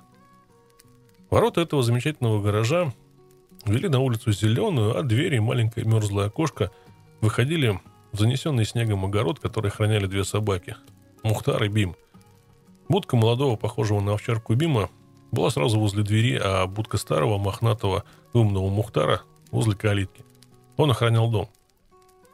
За гаражом стояла теплая баня, в предбанник которой мы после работы ходили мыть руки. Алексей широким жестом зачерпывал алюминиевым ковшом ледяную воду из металлической 200-литровой синей бочки – Сливал в умывальник, потом заходил в парную, выносил оттуда дымящиеся ковш кипятка, добавлял, совал мне сухой жесткий обмылок. Умывальник звенел язычком, белая раковина покрывалась серыми разводами мыльной грязи. Отмыть мазуту, то есть черную гаражную грязь, мне удавалось далеко не всегда. Она оставалась в мелких морщинках кожи, под ногтями и даже на лице. Алексей смеялся, заставляя меня смотреться в зеркало, и редко бывало так, чтобы мое лицо оставалось чистым. Отмывшись сам, Алексей совал мне вафельное полотенце, несколькими движениями поласкивал раковину от пятен грязи и ввел меня в дом отогреваться. Шагая по деревянным расчищенным от снега трапам, я видела зеленый туалет за баней, в перспективу уходила большая стеклянная теплица. Заметенное снегом картофельное поле на задах было обнесено стареньким деревянным забором, через который виднелся недостроенный кирпичный коттедж, стоявший уже на самом берегу Китоя – Дальше за снежным потоком реки были только серые голенькие тополя, выстроенные в ряд у того берега, да пепельный лес за ними. Но дальний берег Китоя можно было рассмотреть только в выходные. Обычно в будни я в сумерках тихонько проскальзывала в гараж через ворота, а в огород попадала только тогда, когда на улице окончательно темнело. Пройдя по трапу, мы открывали калитку и попадали в маленький дворик, со всех сторон обнесенный заборчиком – Алексей держал Мухтара в будке, пока я проходила в дом. Первая шаткая дверь на веранду была затянута сеткой. Открыв вторую, я оказалась на темной, промерзлой веранде. Здесь стояли старенький низкий сервант и такой же бывалый холодильник. Вдоль стены покоился дряхлый тяжелый диван, на котором были свалены ненужные вещи. С одной стороны были штукатуренные бревна, с другой – заиндевевшие стеклины окон – мне в любой мороз казалось, что на веранде холоднее, чем на улице, даже если на улице был сильный ветер. Не знаю, с чем это было связано, может, с тем, что здесь всегда было темно и остро пахло погребом, землей, мышами и соленой капустой. Алексей подталкивал меня вперед, но я, мучительно стесняясь его родителей, упиралась и оборачивалась к нему. «Ну, иди первым, ну, что ты в самом деле?» «Давай, давай, чего ты боишься, они не кусаются?» Мне было очень стыдно смотреть ему в глаза, но поделать с собой я ничего не могла. Они не кусались, это было верно, но и особой радости по отношению ко мне они не испытывали. А испытывали какое-то неприятное недоумение, совершенно не понимая, как себя вести по отношению ко мне. Они не разговаривали со мной, и все попытки разговорить их вызывали приступы всеобщей немоты – они испуганно замолкали, заслышав мой голос, и тишину нарушал только громко работающий телевизор. Может, я задавал не те вопросы? Я спрашивал их о предстоящих выборах, о политике мэра, о том, что они думают по поводу новых законов. В общем, все те вещи, о которых можно было говорить практически в любой компании, независимости от образованности участников беседы и их политических убеждений. Наверное, нужно было говорить об озимых, рассаде, но ни в озимых, ни в помидорной рассаде я ничего не понимала. По-моему, они смотрели на меня с некоторым ужасом. В растянутом свитере, в старых джинсах, худая, черноволосая, с черными горящими глазами и перемазанными в мазутой руками, на четыре года старше их сына, к тому же какая-то журналистка. Они не воспринимали меня, да и не могли воспринимать как подругу Алексея. Отец Алексея, Сергей Петрович, был высоким, плотным, почти седым 45-летним мужчиной. Он мельком здоровался со мной, сразу отводил глаза и старался меня не замечать. У него были широченные скулы кочевника и темные глаза. Мама Алексея, Людмила Иннокентьевна, внешне была противоположностью мужа. Невысокая, светловолосая, круглолицая, сероглазая, телом справная, она отличалась молчаливостью и необычайным спокойствием. Во всяком случае, я никогда не видел ее в гневе. Она была выносливой и работящей, а один раз я стала свидетелем очень красноречивой сцены. Вдвоем с бабушкой Алексея, Евдокией Давыдовной, они работали у теплицы, когда появились мы. Людмила Никентьевна попросила сына помочь залезть на крышу теплицы и поправить две стеклины – Алексей послушно исполнил, что ему велели, но слезть не смог. Было высоко. Тщедушная, но тем не менее весьма энергичная Евдокия Давыдовна заторопилась. «Лестницу! Надо бы лестницу!» Но еще чего протянула Людмила Иннокентьевна и сняла своего 24-летнего сына с теплицы. А однажды, как рассказывал Алексей, она зимним вечером шла с работы домой. От остановки трамвая до дома было, наверное, минут 20 неспешной ходьбы. Кругом не было ни души, одни сугробы, и только собаки за заборами брехали. И путь, уставший с работы женщины, пересекся с грязной дорожкой извращенца. Неизвестно, откуда он взялся в поселке, но той зимой женщины встречали его часто. Настал черед и Людмилы Иннокентьевны. Она шагала широко, рослый бойкий мужичонка забегал то с одной стороны, то с другой, производил известные манипуляции и, обманувшись молчаливостью жертвы, уж совсем было обнаглел и решил от слов и жестов перейти к действиям, как вдалеке показались люди. Ну, мамка и навернула его, что есть мучи сумкой, да и почесал к народу. Так и закончил свой рассказ Алексей. «А в сумке-то что было?» Быстро сообразив, что добром для мерзавца это не закончилось, спросил и я. «Ну, мясо». «Сколько?» «Да сколько мамка носит?» «Килограммов восемь. В общем, больше его никто не видел». Я восхищалась этой удивительной женщиной, но это никак не помогало наладить контакт. Алексей распахивал тяжелую, обитую войлоком и дермантином дверь, вталкивал меня вместе с клубами холода в чисто побеленную натопленную избу и быстро захлопывал за собой дверь. Я тихо, стараясь вежливо улыбаться, здоровалась со всеми, а он отыскивал мне свои тапочки. Размер ноги всех женщин в семье был маленьким. Самые большие тапки оказались 35 размера, и поэтому мне приходилось довольствоваться мужскими – я скидывала насквозь промерзшие ботинки, перебывалась, но теплее мне от этого не становилось, и я сиротливо жалась к печке, стараясь набраться от нее тепла на дорогу. Ведь мне еще нужно было ехать домой.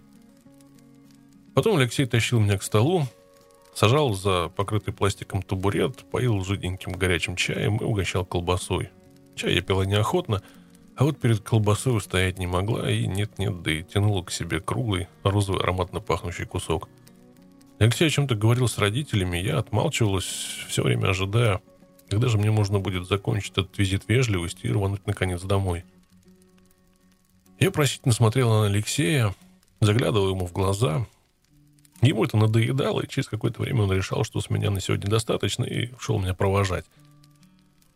Два раза в неделю мы ходили в клуб, который Радик обустроил в подвале своего дома.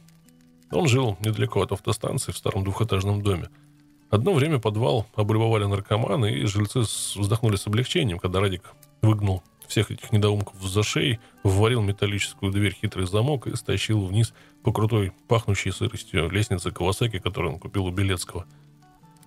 Через неделю в подвале было уже четыре мотоцикла, а все остальное пространство оказалось завалено инструментом и запчастями. Один угол парни расчистили, здесь стояли столик, тумбочка с чайником, скамейка и пару стульев – на стенах, кроме положенных в таких случаях плакатов с мотоциклами, красовались предупредительные таблички «Закончил, убери станок», «Не включать», «Ведутся работы», «Лифт не работает». В трубах шумело отопление, воняло табаком и маслом.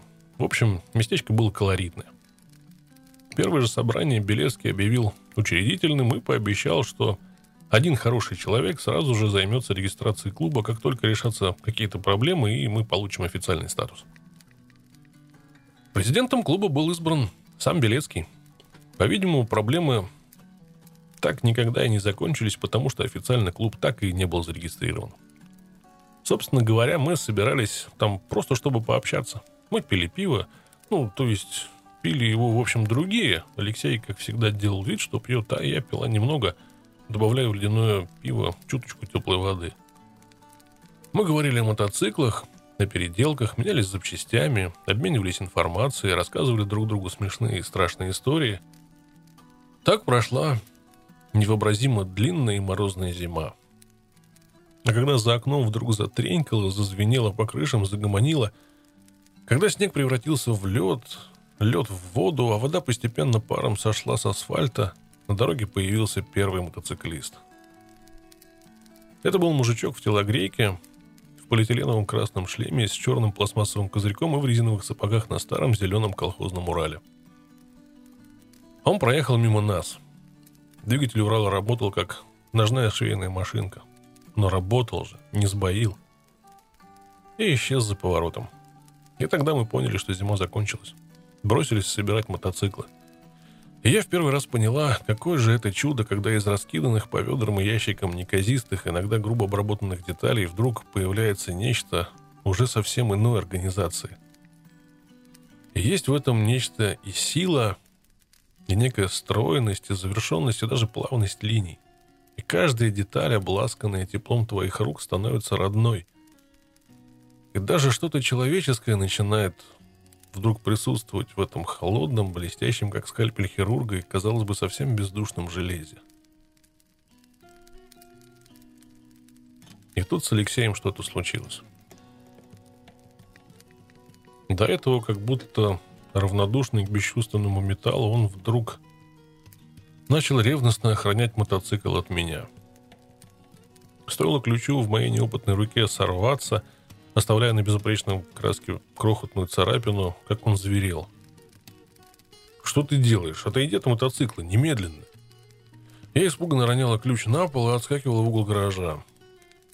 «Ладно, хочет поорать, пусть орет», — решил я в конце концов и стал ждать, что из всего из этого получится. Не получилось ровным счетом ничего — но то ли Алексей все понял, что это мой мотоцикл, то ли сообразил, что я могу вообще бросить все. Но это весеннее сумасшествие прошло само собой. Скорее всего, оно было вызвано тем, что, отладив и согрев собственными руками каждую частичку мотоцикла, он стал считать его своим, а я оказалась в этой ситуации третьим лишним.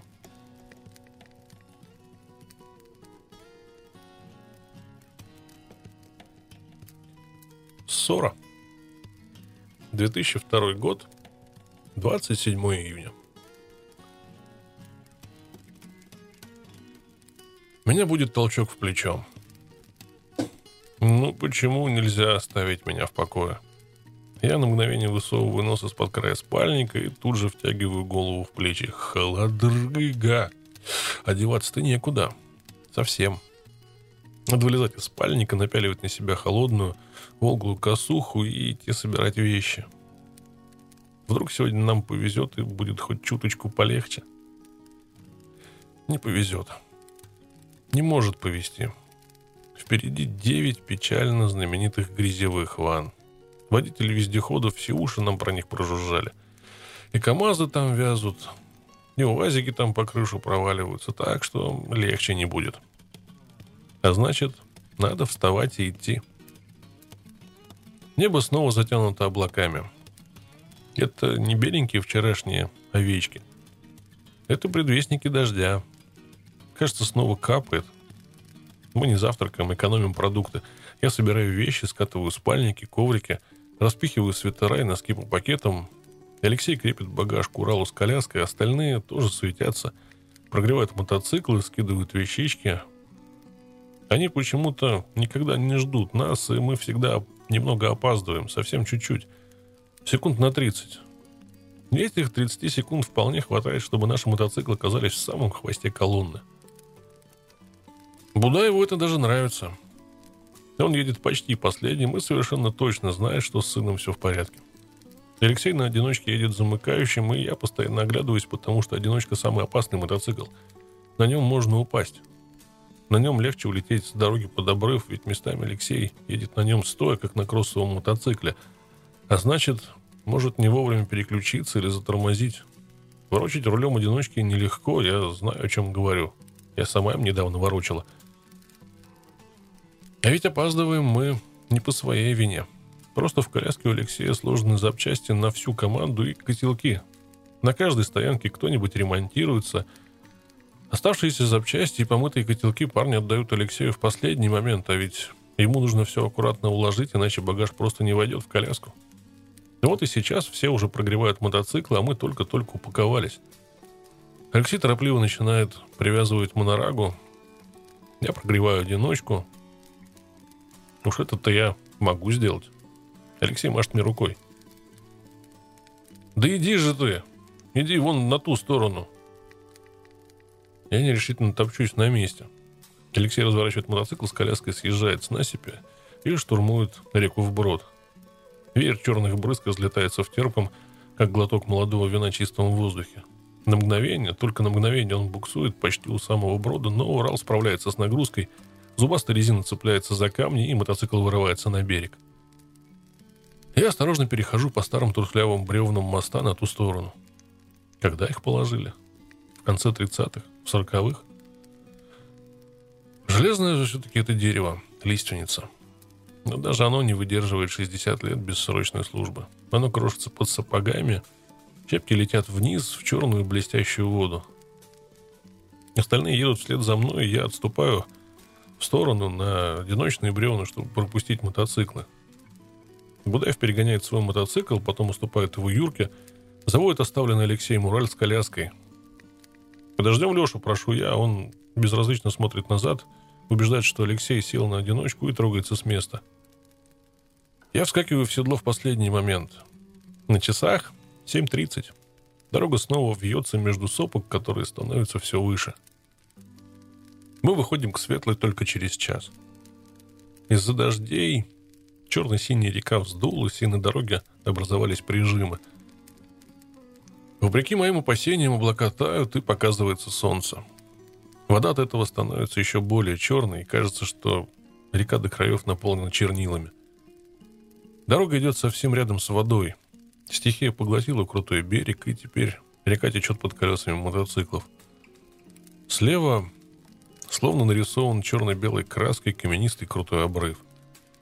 Кое-где с него свешиваются чахлые кустики, вверх торчат тонюсенькие молодые пихты. Разминуться на такой дороге с грузовой фурой невозможно, и я молю Бога, чтобы нам не встретился вездеход. Оказалось, обещанные прижимы можно проехать.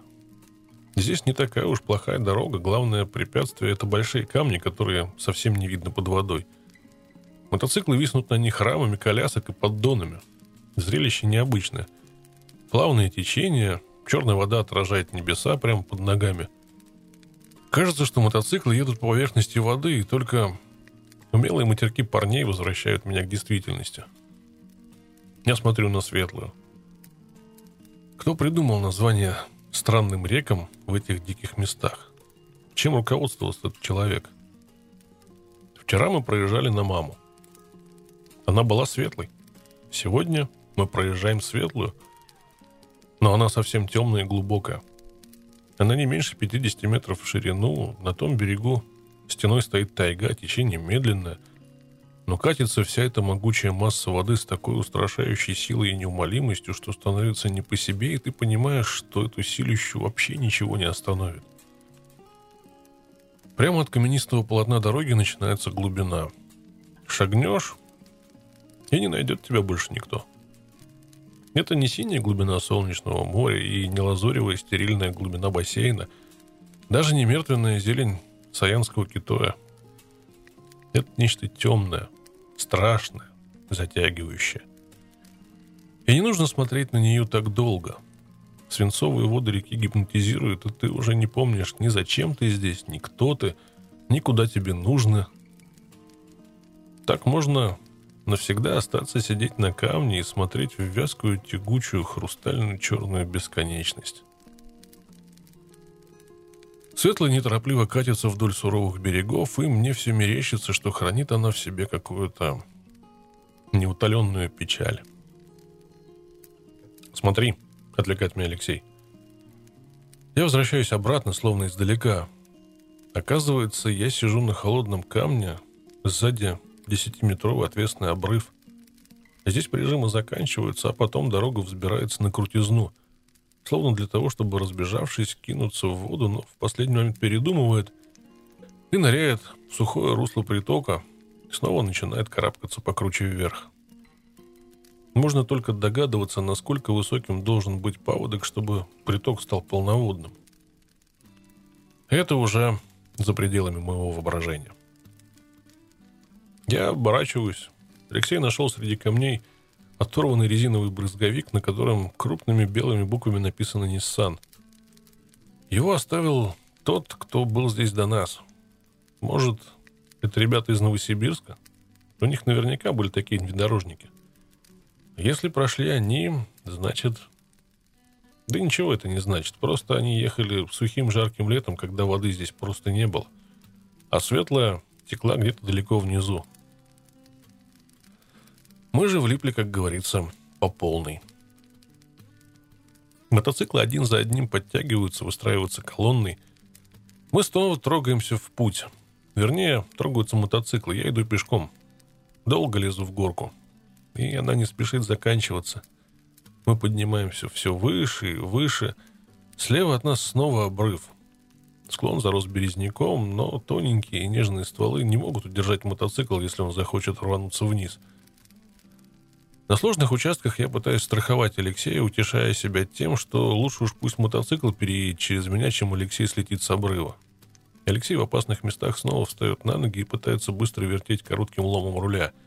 Иногда это получается, но не сейчас. Сейчас он пролетает мимо меня, заднее колесо мотоцикла скользит на камни, мотоцикл падает, и Алексей колобком катится по дороге, сразу же вскакивая на ноги, подбегает к Уралу, и мы вдвоем поднимаем мотоцикл. «Сейчас, сейчас. Давай», — бормочет он. «Все в порядке». Его лицо от усталости ничего не выражает. Он едет дальше, я снова иду пешком. Звуки мотоциклов замирают за ближайшими деревьями, и на мгновение становится совсем тихо, а я беспокойно оглядываюсь на притихший в ожидании какого-то события сопки. Потом бегу, задыхаясь наверх. Я нахожу их в сотни метров выше. Парни остановились, чтобы перекурить. Здесь подъем заканчивается. Поверх верхушек деревьев я вижу новую долину. Дорога уходит между двух сопок вправо. Делать нечего, едем дальше. К ваннам мы вышли к обеду. Впрочем, в обед это только в цивилизованном мире обед. Нам обедать нечем, значит, надо ехать дальше. Караван нерешительно останавливается на развилке.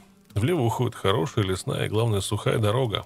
Она вьется между высоких сосен с толстыми медными стволами. Она обманчиво красива, она обещает нетрудный путь. Она похожа на проселок где-то рядом совсем с деревней. Это дорога на молочный ключ. Я не знаю, что это такое, но это там. Он говорил, можно попробовать пройти через молочный ключ. Будаев вопросительно смотрит на Вадима, тот молча жует травинку, потом кивает. Давай попробуем. У меня предчувствие, что мы зря сожжем драгоценный бензин. Дорога уходит совсем в другую сторону, но я молчу. Караван сворачивает влево, под колесами плотный песок, скорость сразу же растет. Но дорога оказывается такой хорошей только первые 700-800 метров. Потом мы въезжаем на поросшую сочной высокой травой поляну и упираемся в густой подлесок. В нем есть тропинки, и даже Урал с коляской по ним пройдет. Но всем становится ясно, что мы выехали к болоту. Надо сходить посмотреть, что там, Тонкий голос Будаева далеко разносится по замолчавшему лесу. «Лех, пойдем сходим!» После нескольких минут тягостного молчания говорит Вадим. Алексей уходит вместе с ним, под его черными резиновыми сапогами хлюпает вода. Мы остаемся ждать. Парни понуро сидят на мотоциклах. Олег Рудин откидывается на коляску и даже умудряется задремать.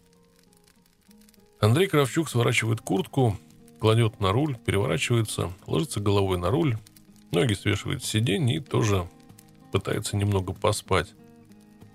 Будаев отходит к сыну, я просто сижу и жду. Над каждым из нас сразу же начинает виться плотное облако гнуса.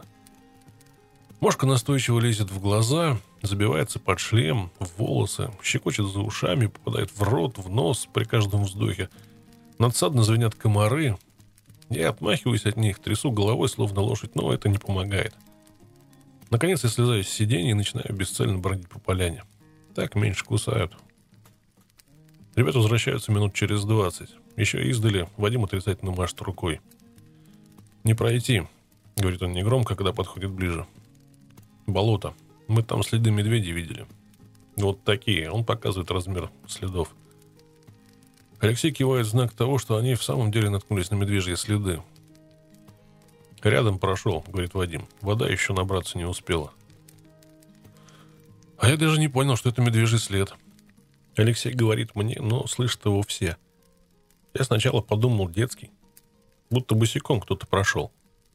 Хм, а похоже. Мы возвращаемся на дорогу. Нам не виновать девять ванн.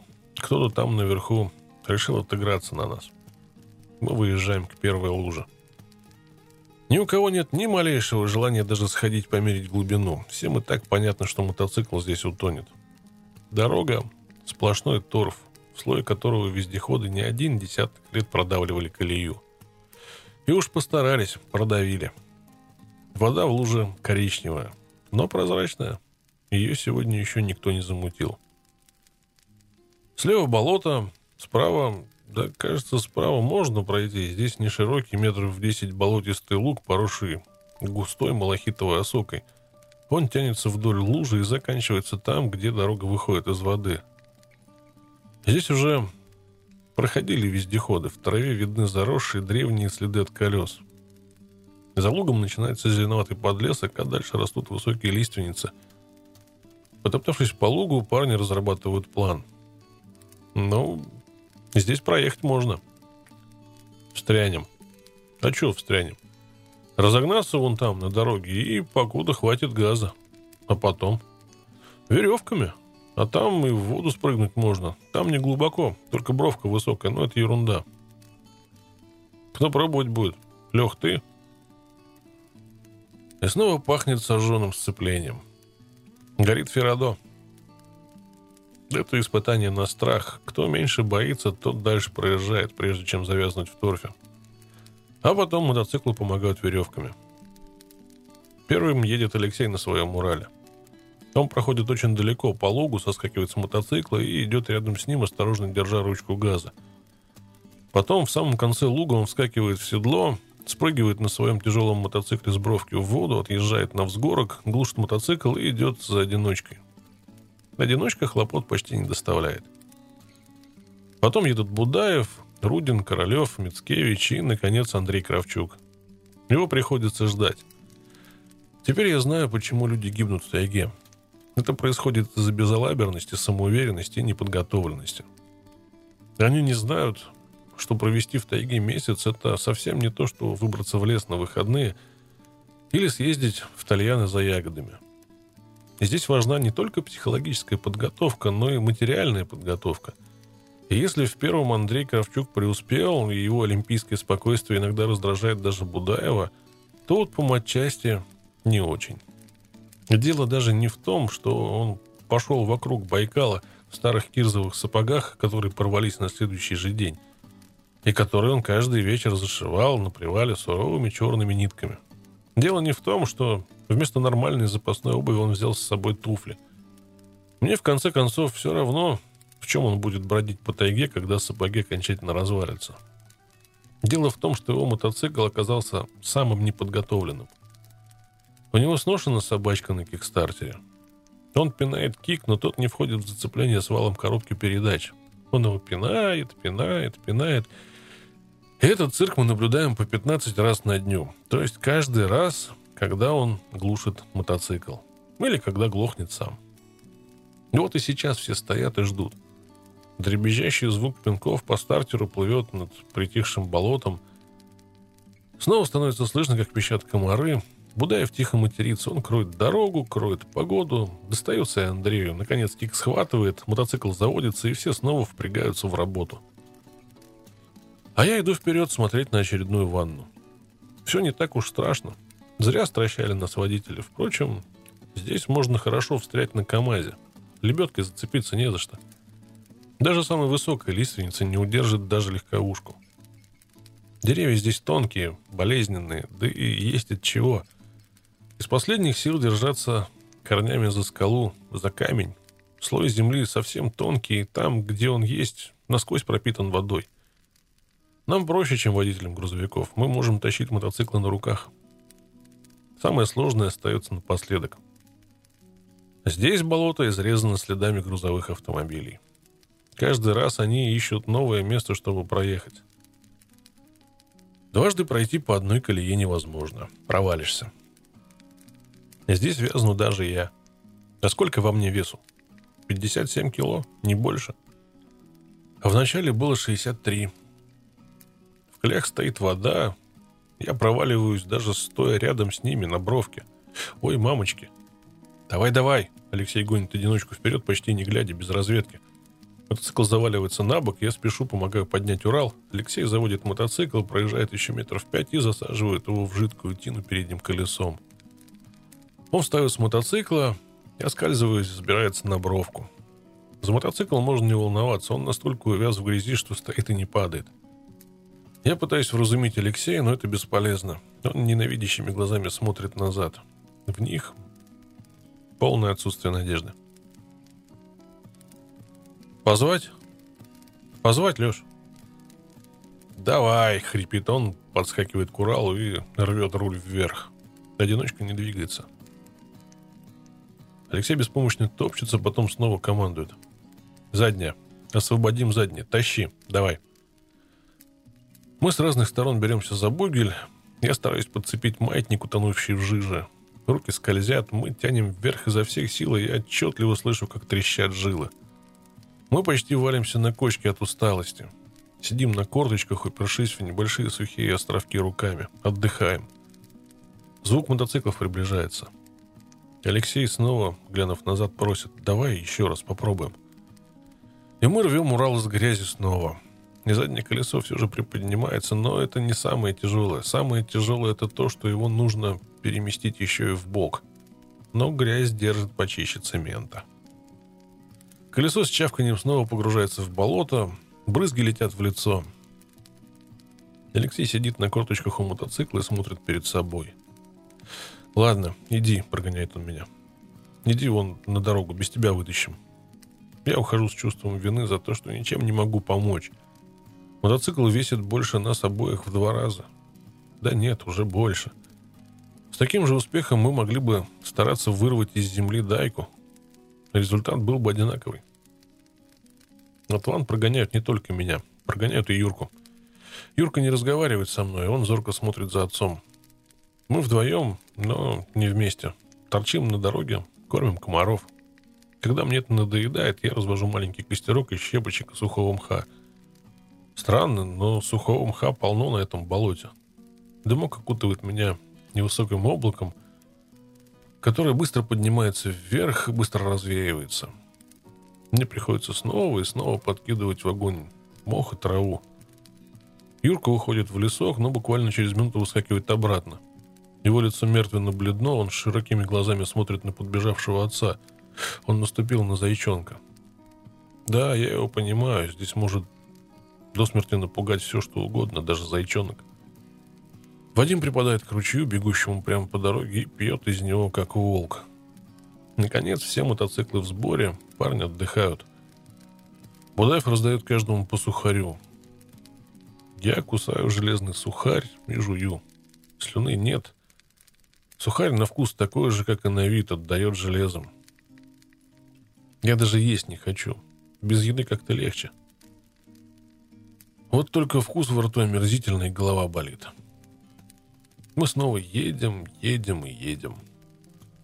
Нам то приходится ждать Андрея и его зауросивший мотоцикл, то ломается кто-нибудь из парней, то дорогу пересекает река. Слава богу, здесь нет глубоких речек. Каменистые русла ненадолго задерживают группу. К вечеру становится даже жарко, а мне в черной куртке и в черном шлеме и вовсе не в моготу. На одном из бродов группа уходит вперед – Остаемся только мы с Алексеем и Будаев. Алексей смотрит на меня, сует руку в карман кителя и вытаскивает серый от грязи платок. «Возьми». Оказывается, у меня под носом идет кровь. Я ложусь на спину прямо на камне, прижимаю намоченный в ледяной воде платок к колбу, шмыгаю носом. Будаев смотрит на меня и с укором качает головой, сетуя на очередную задержку.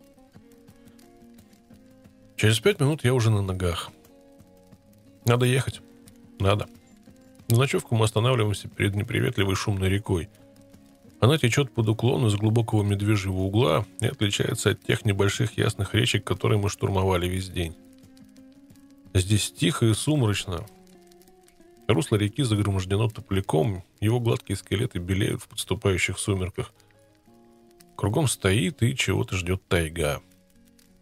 Будаев съезжает вправо от дороги – Здесь отсыпанная гравием ровная площадка. С одной стороны ее огораживают разросшиеся прибрежные кусты, с другой огромная куча гравия. Это даже не куча, это целый холм.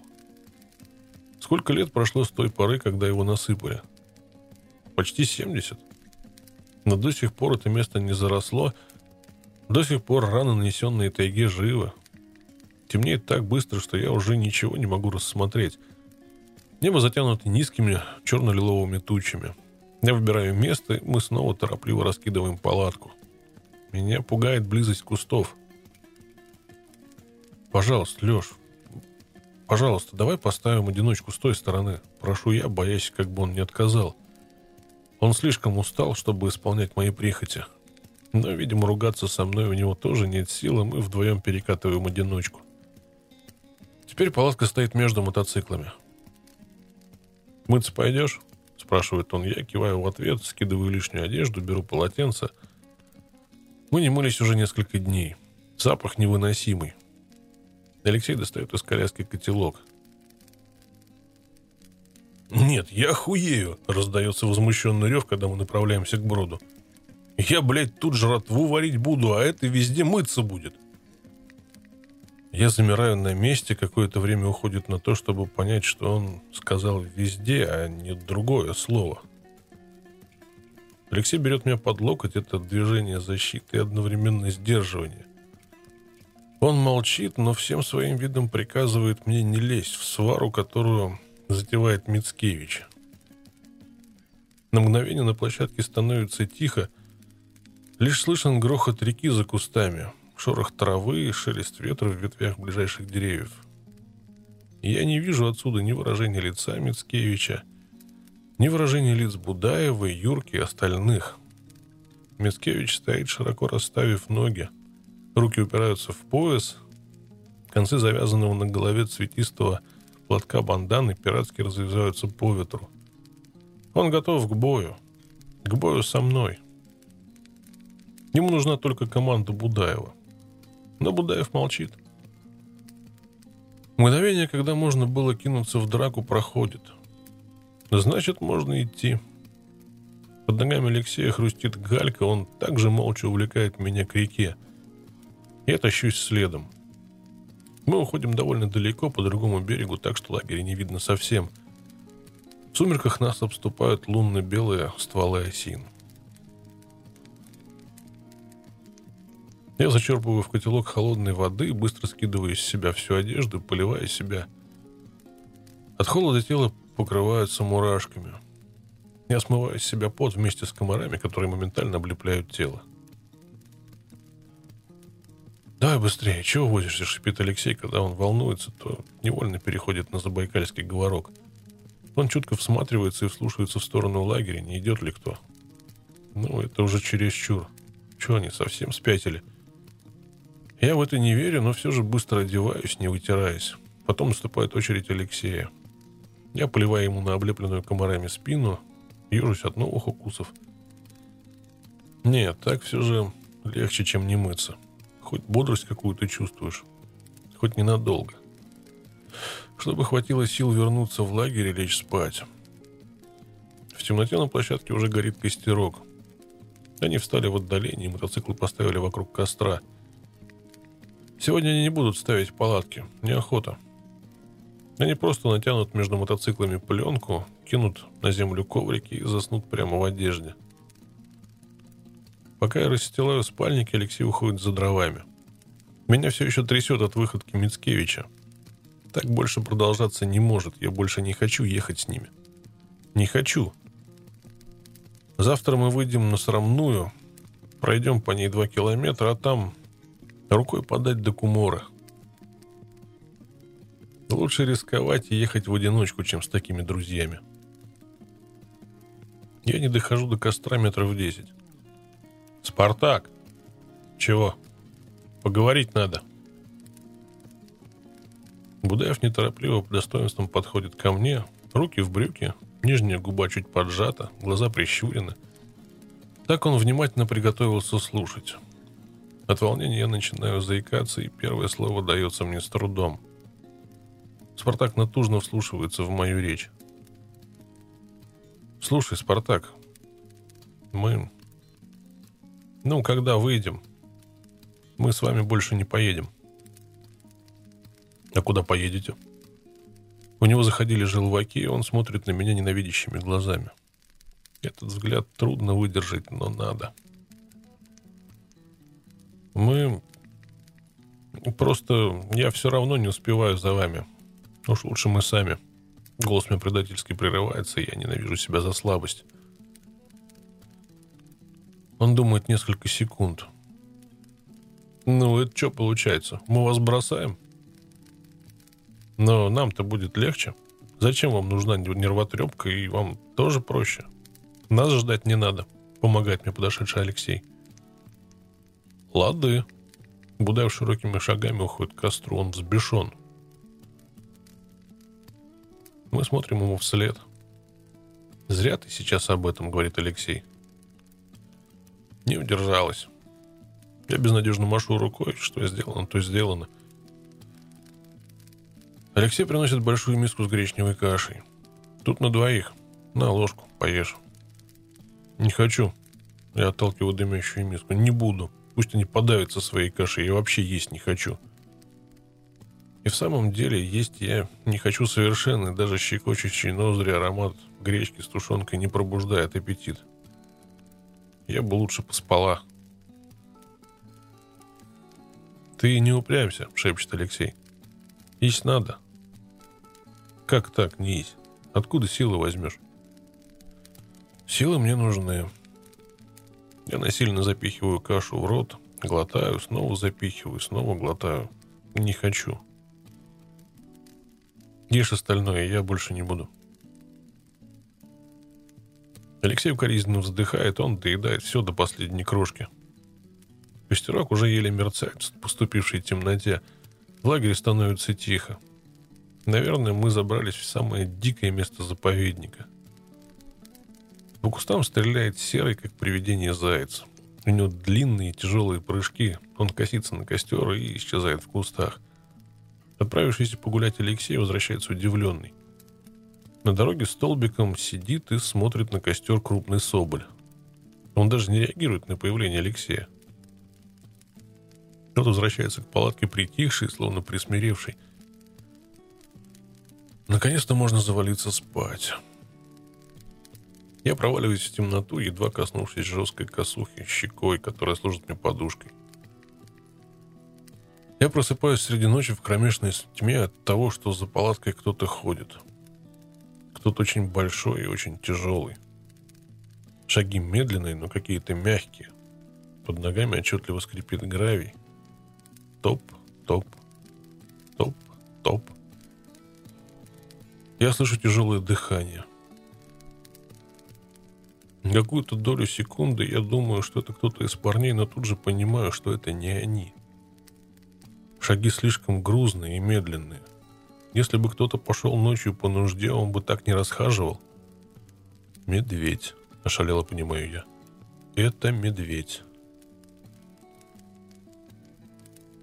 Наверное, надо было кричать, звать на помощь, будить Алексея, выглянуть из палатки и посмотреть, а действительно ли это медведь, но я просто засыпаю, как проваливаюсь. Да плевать я на все хотела. Чем мне медведь? В самом деле.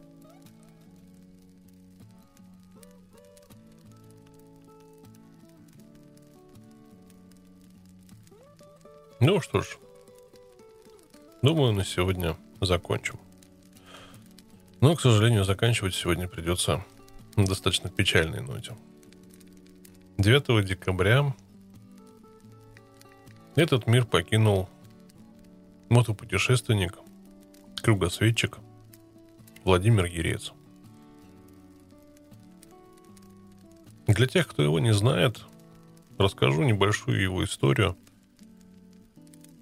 Родился он почти за месяц до начала войны, в мае 41-го. Как он сам предполагал, слух он потерял, когда возле его дома разорвалась бомба. После школы Получил профессию слесаря-инструментальщика и работал на велозаводе. Потом купил мопед, но права ему выдать отказались из-за проблем со слухом. Тогда и родилась идея доказать всему миру, что он не человек с ограниченными возможностями. Без прав он объездил весь Советский Союз. 404 тысячи километров. На это ушло 16 лет. А когда пришел в ГАИ с вырезками из газет, а их к тому времени скопилось очень немало, права ему выдали незамедлительно. Так он стал первым в СССР глухонемым человеком, имеющим права.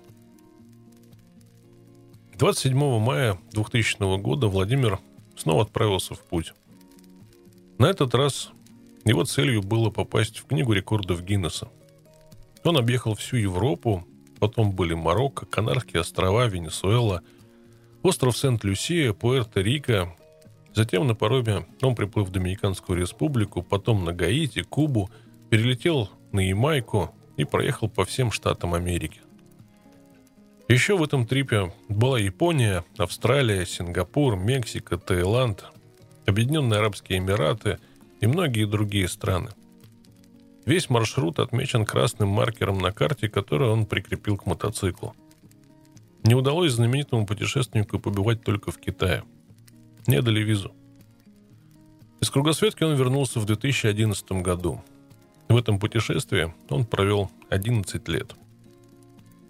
И это в 70 лет.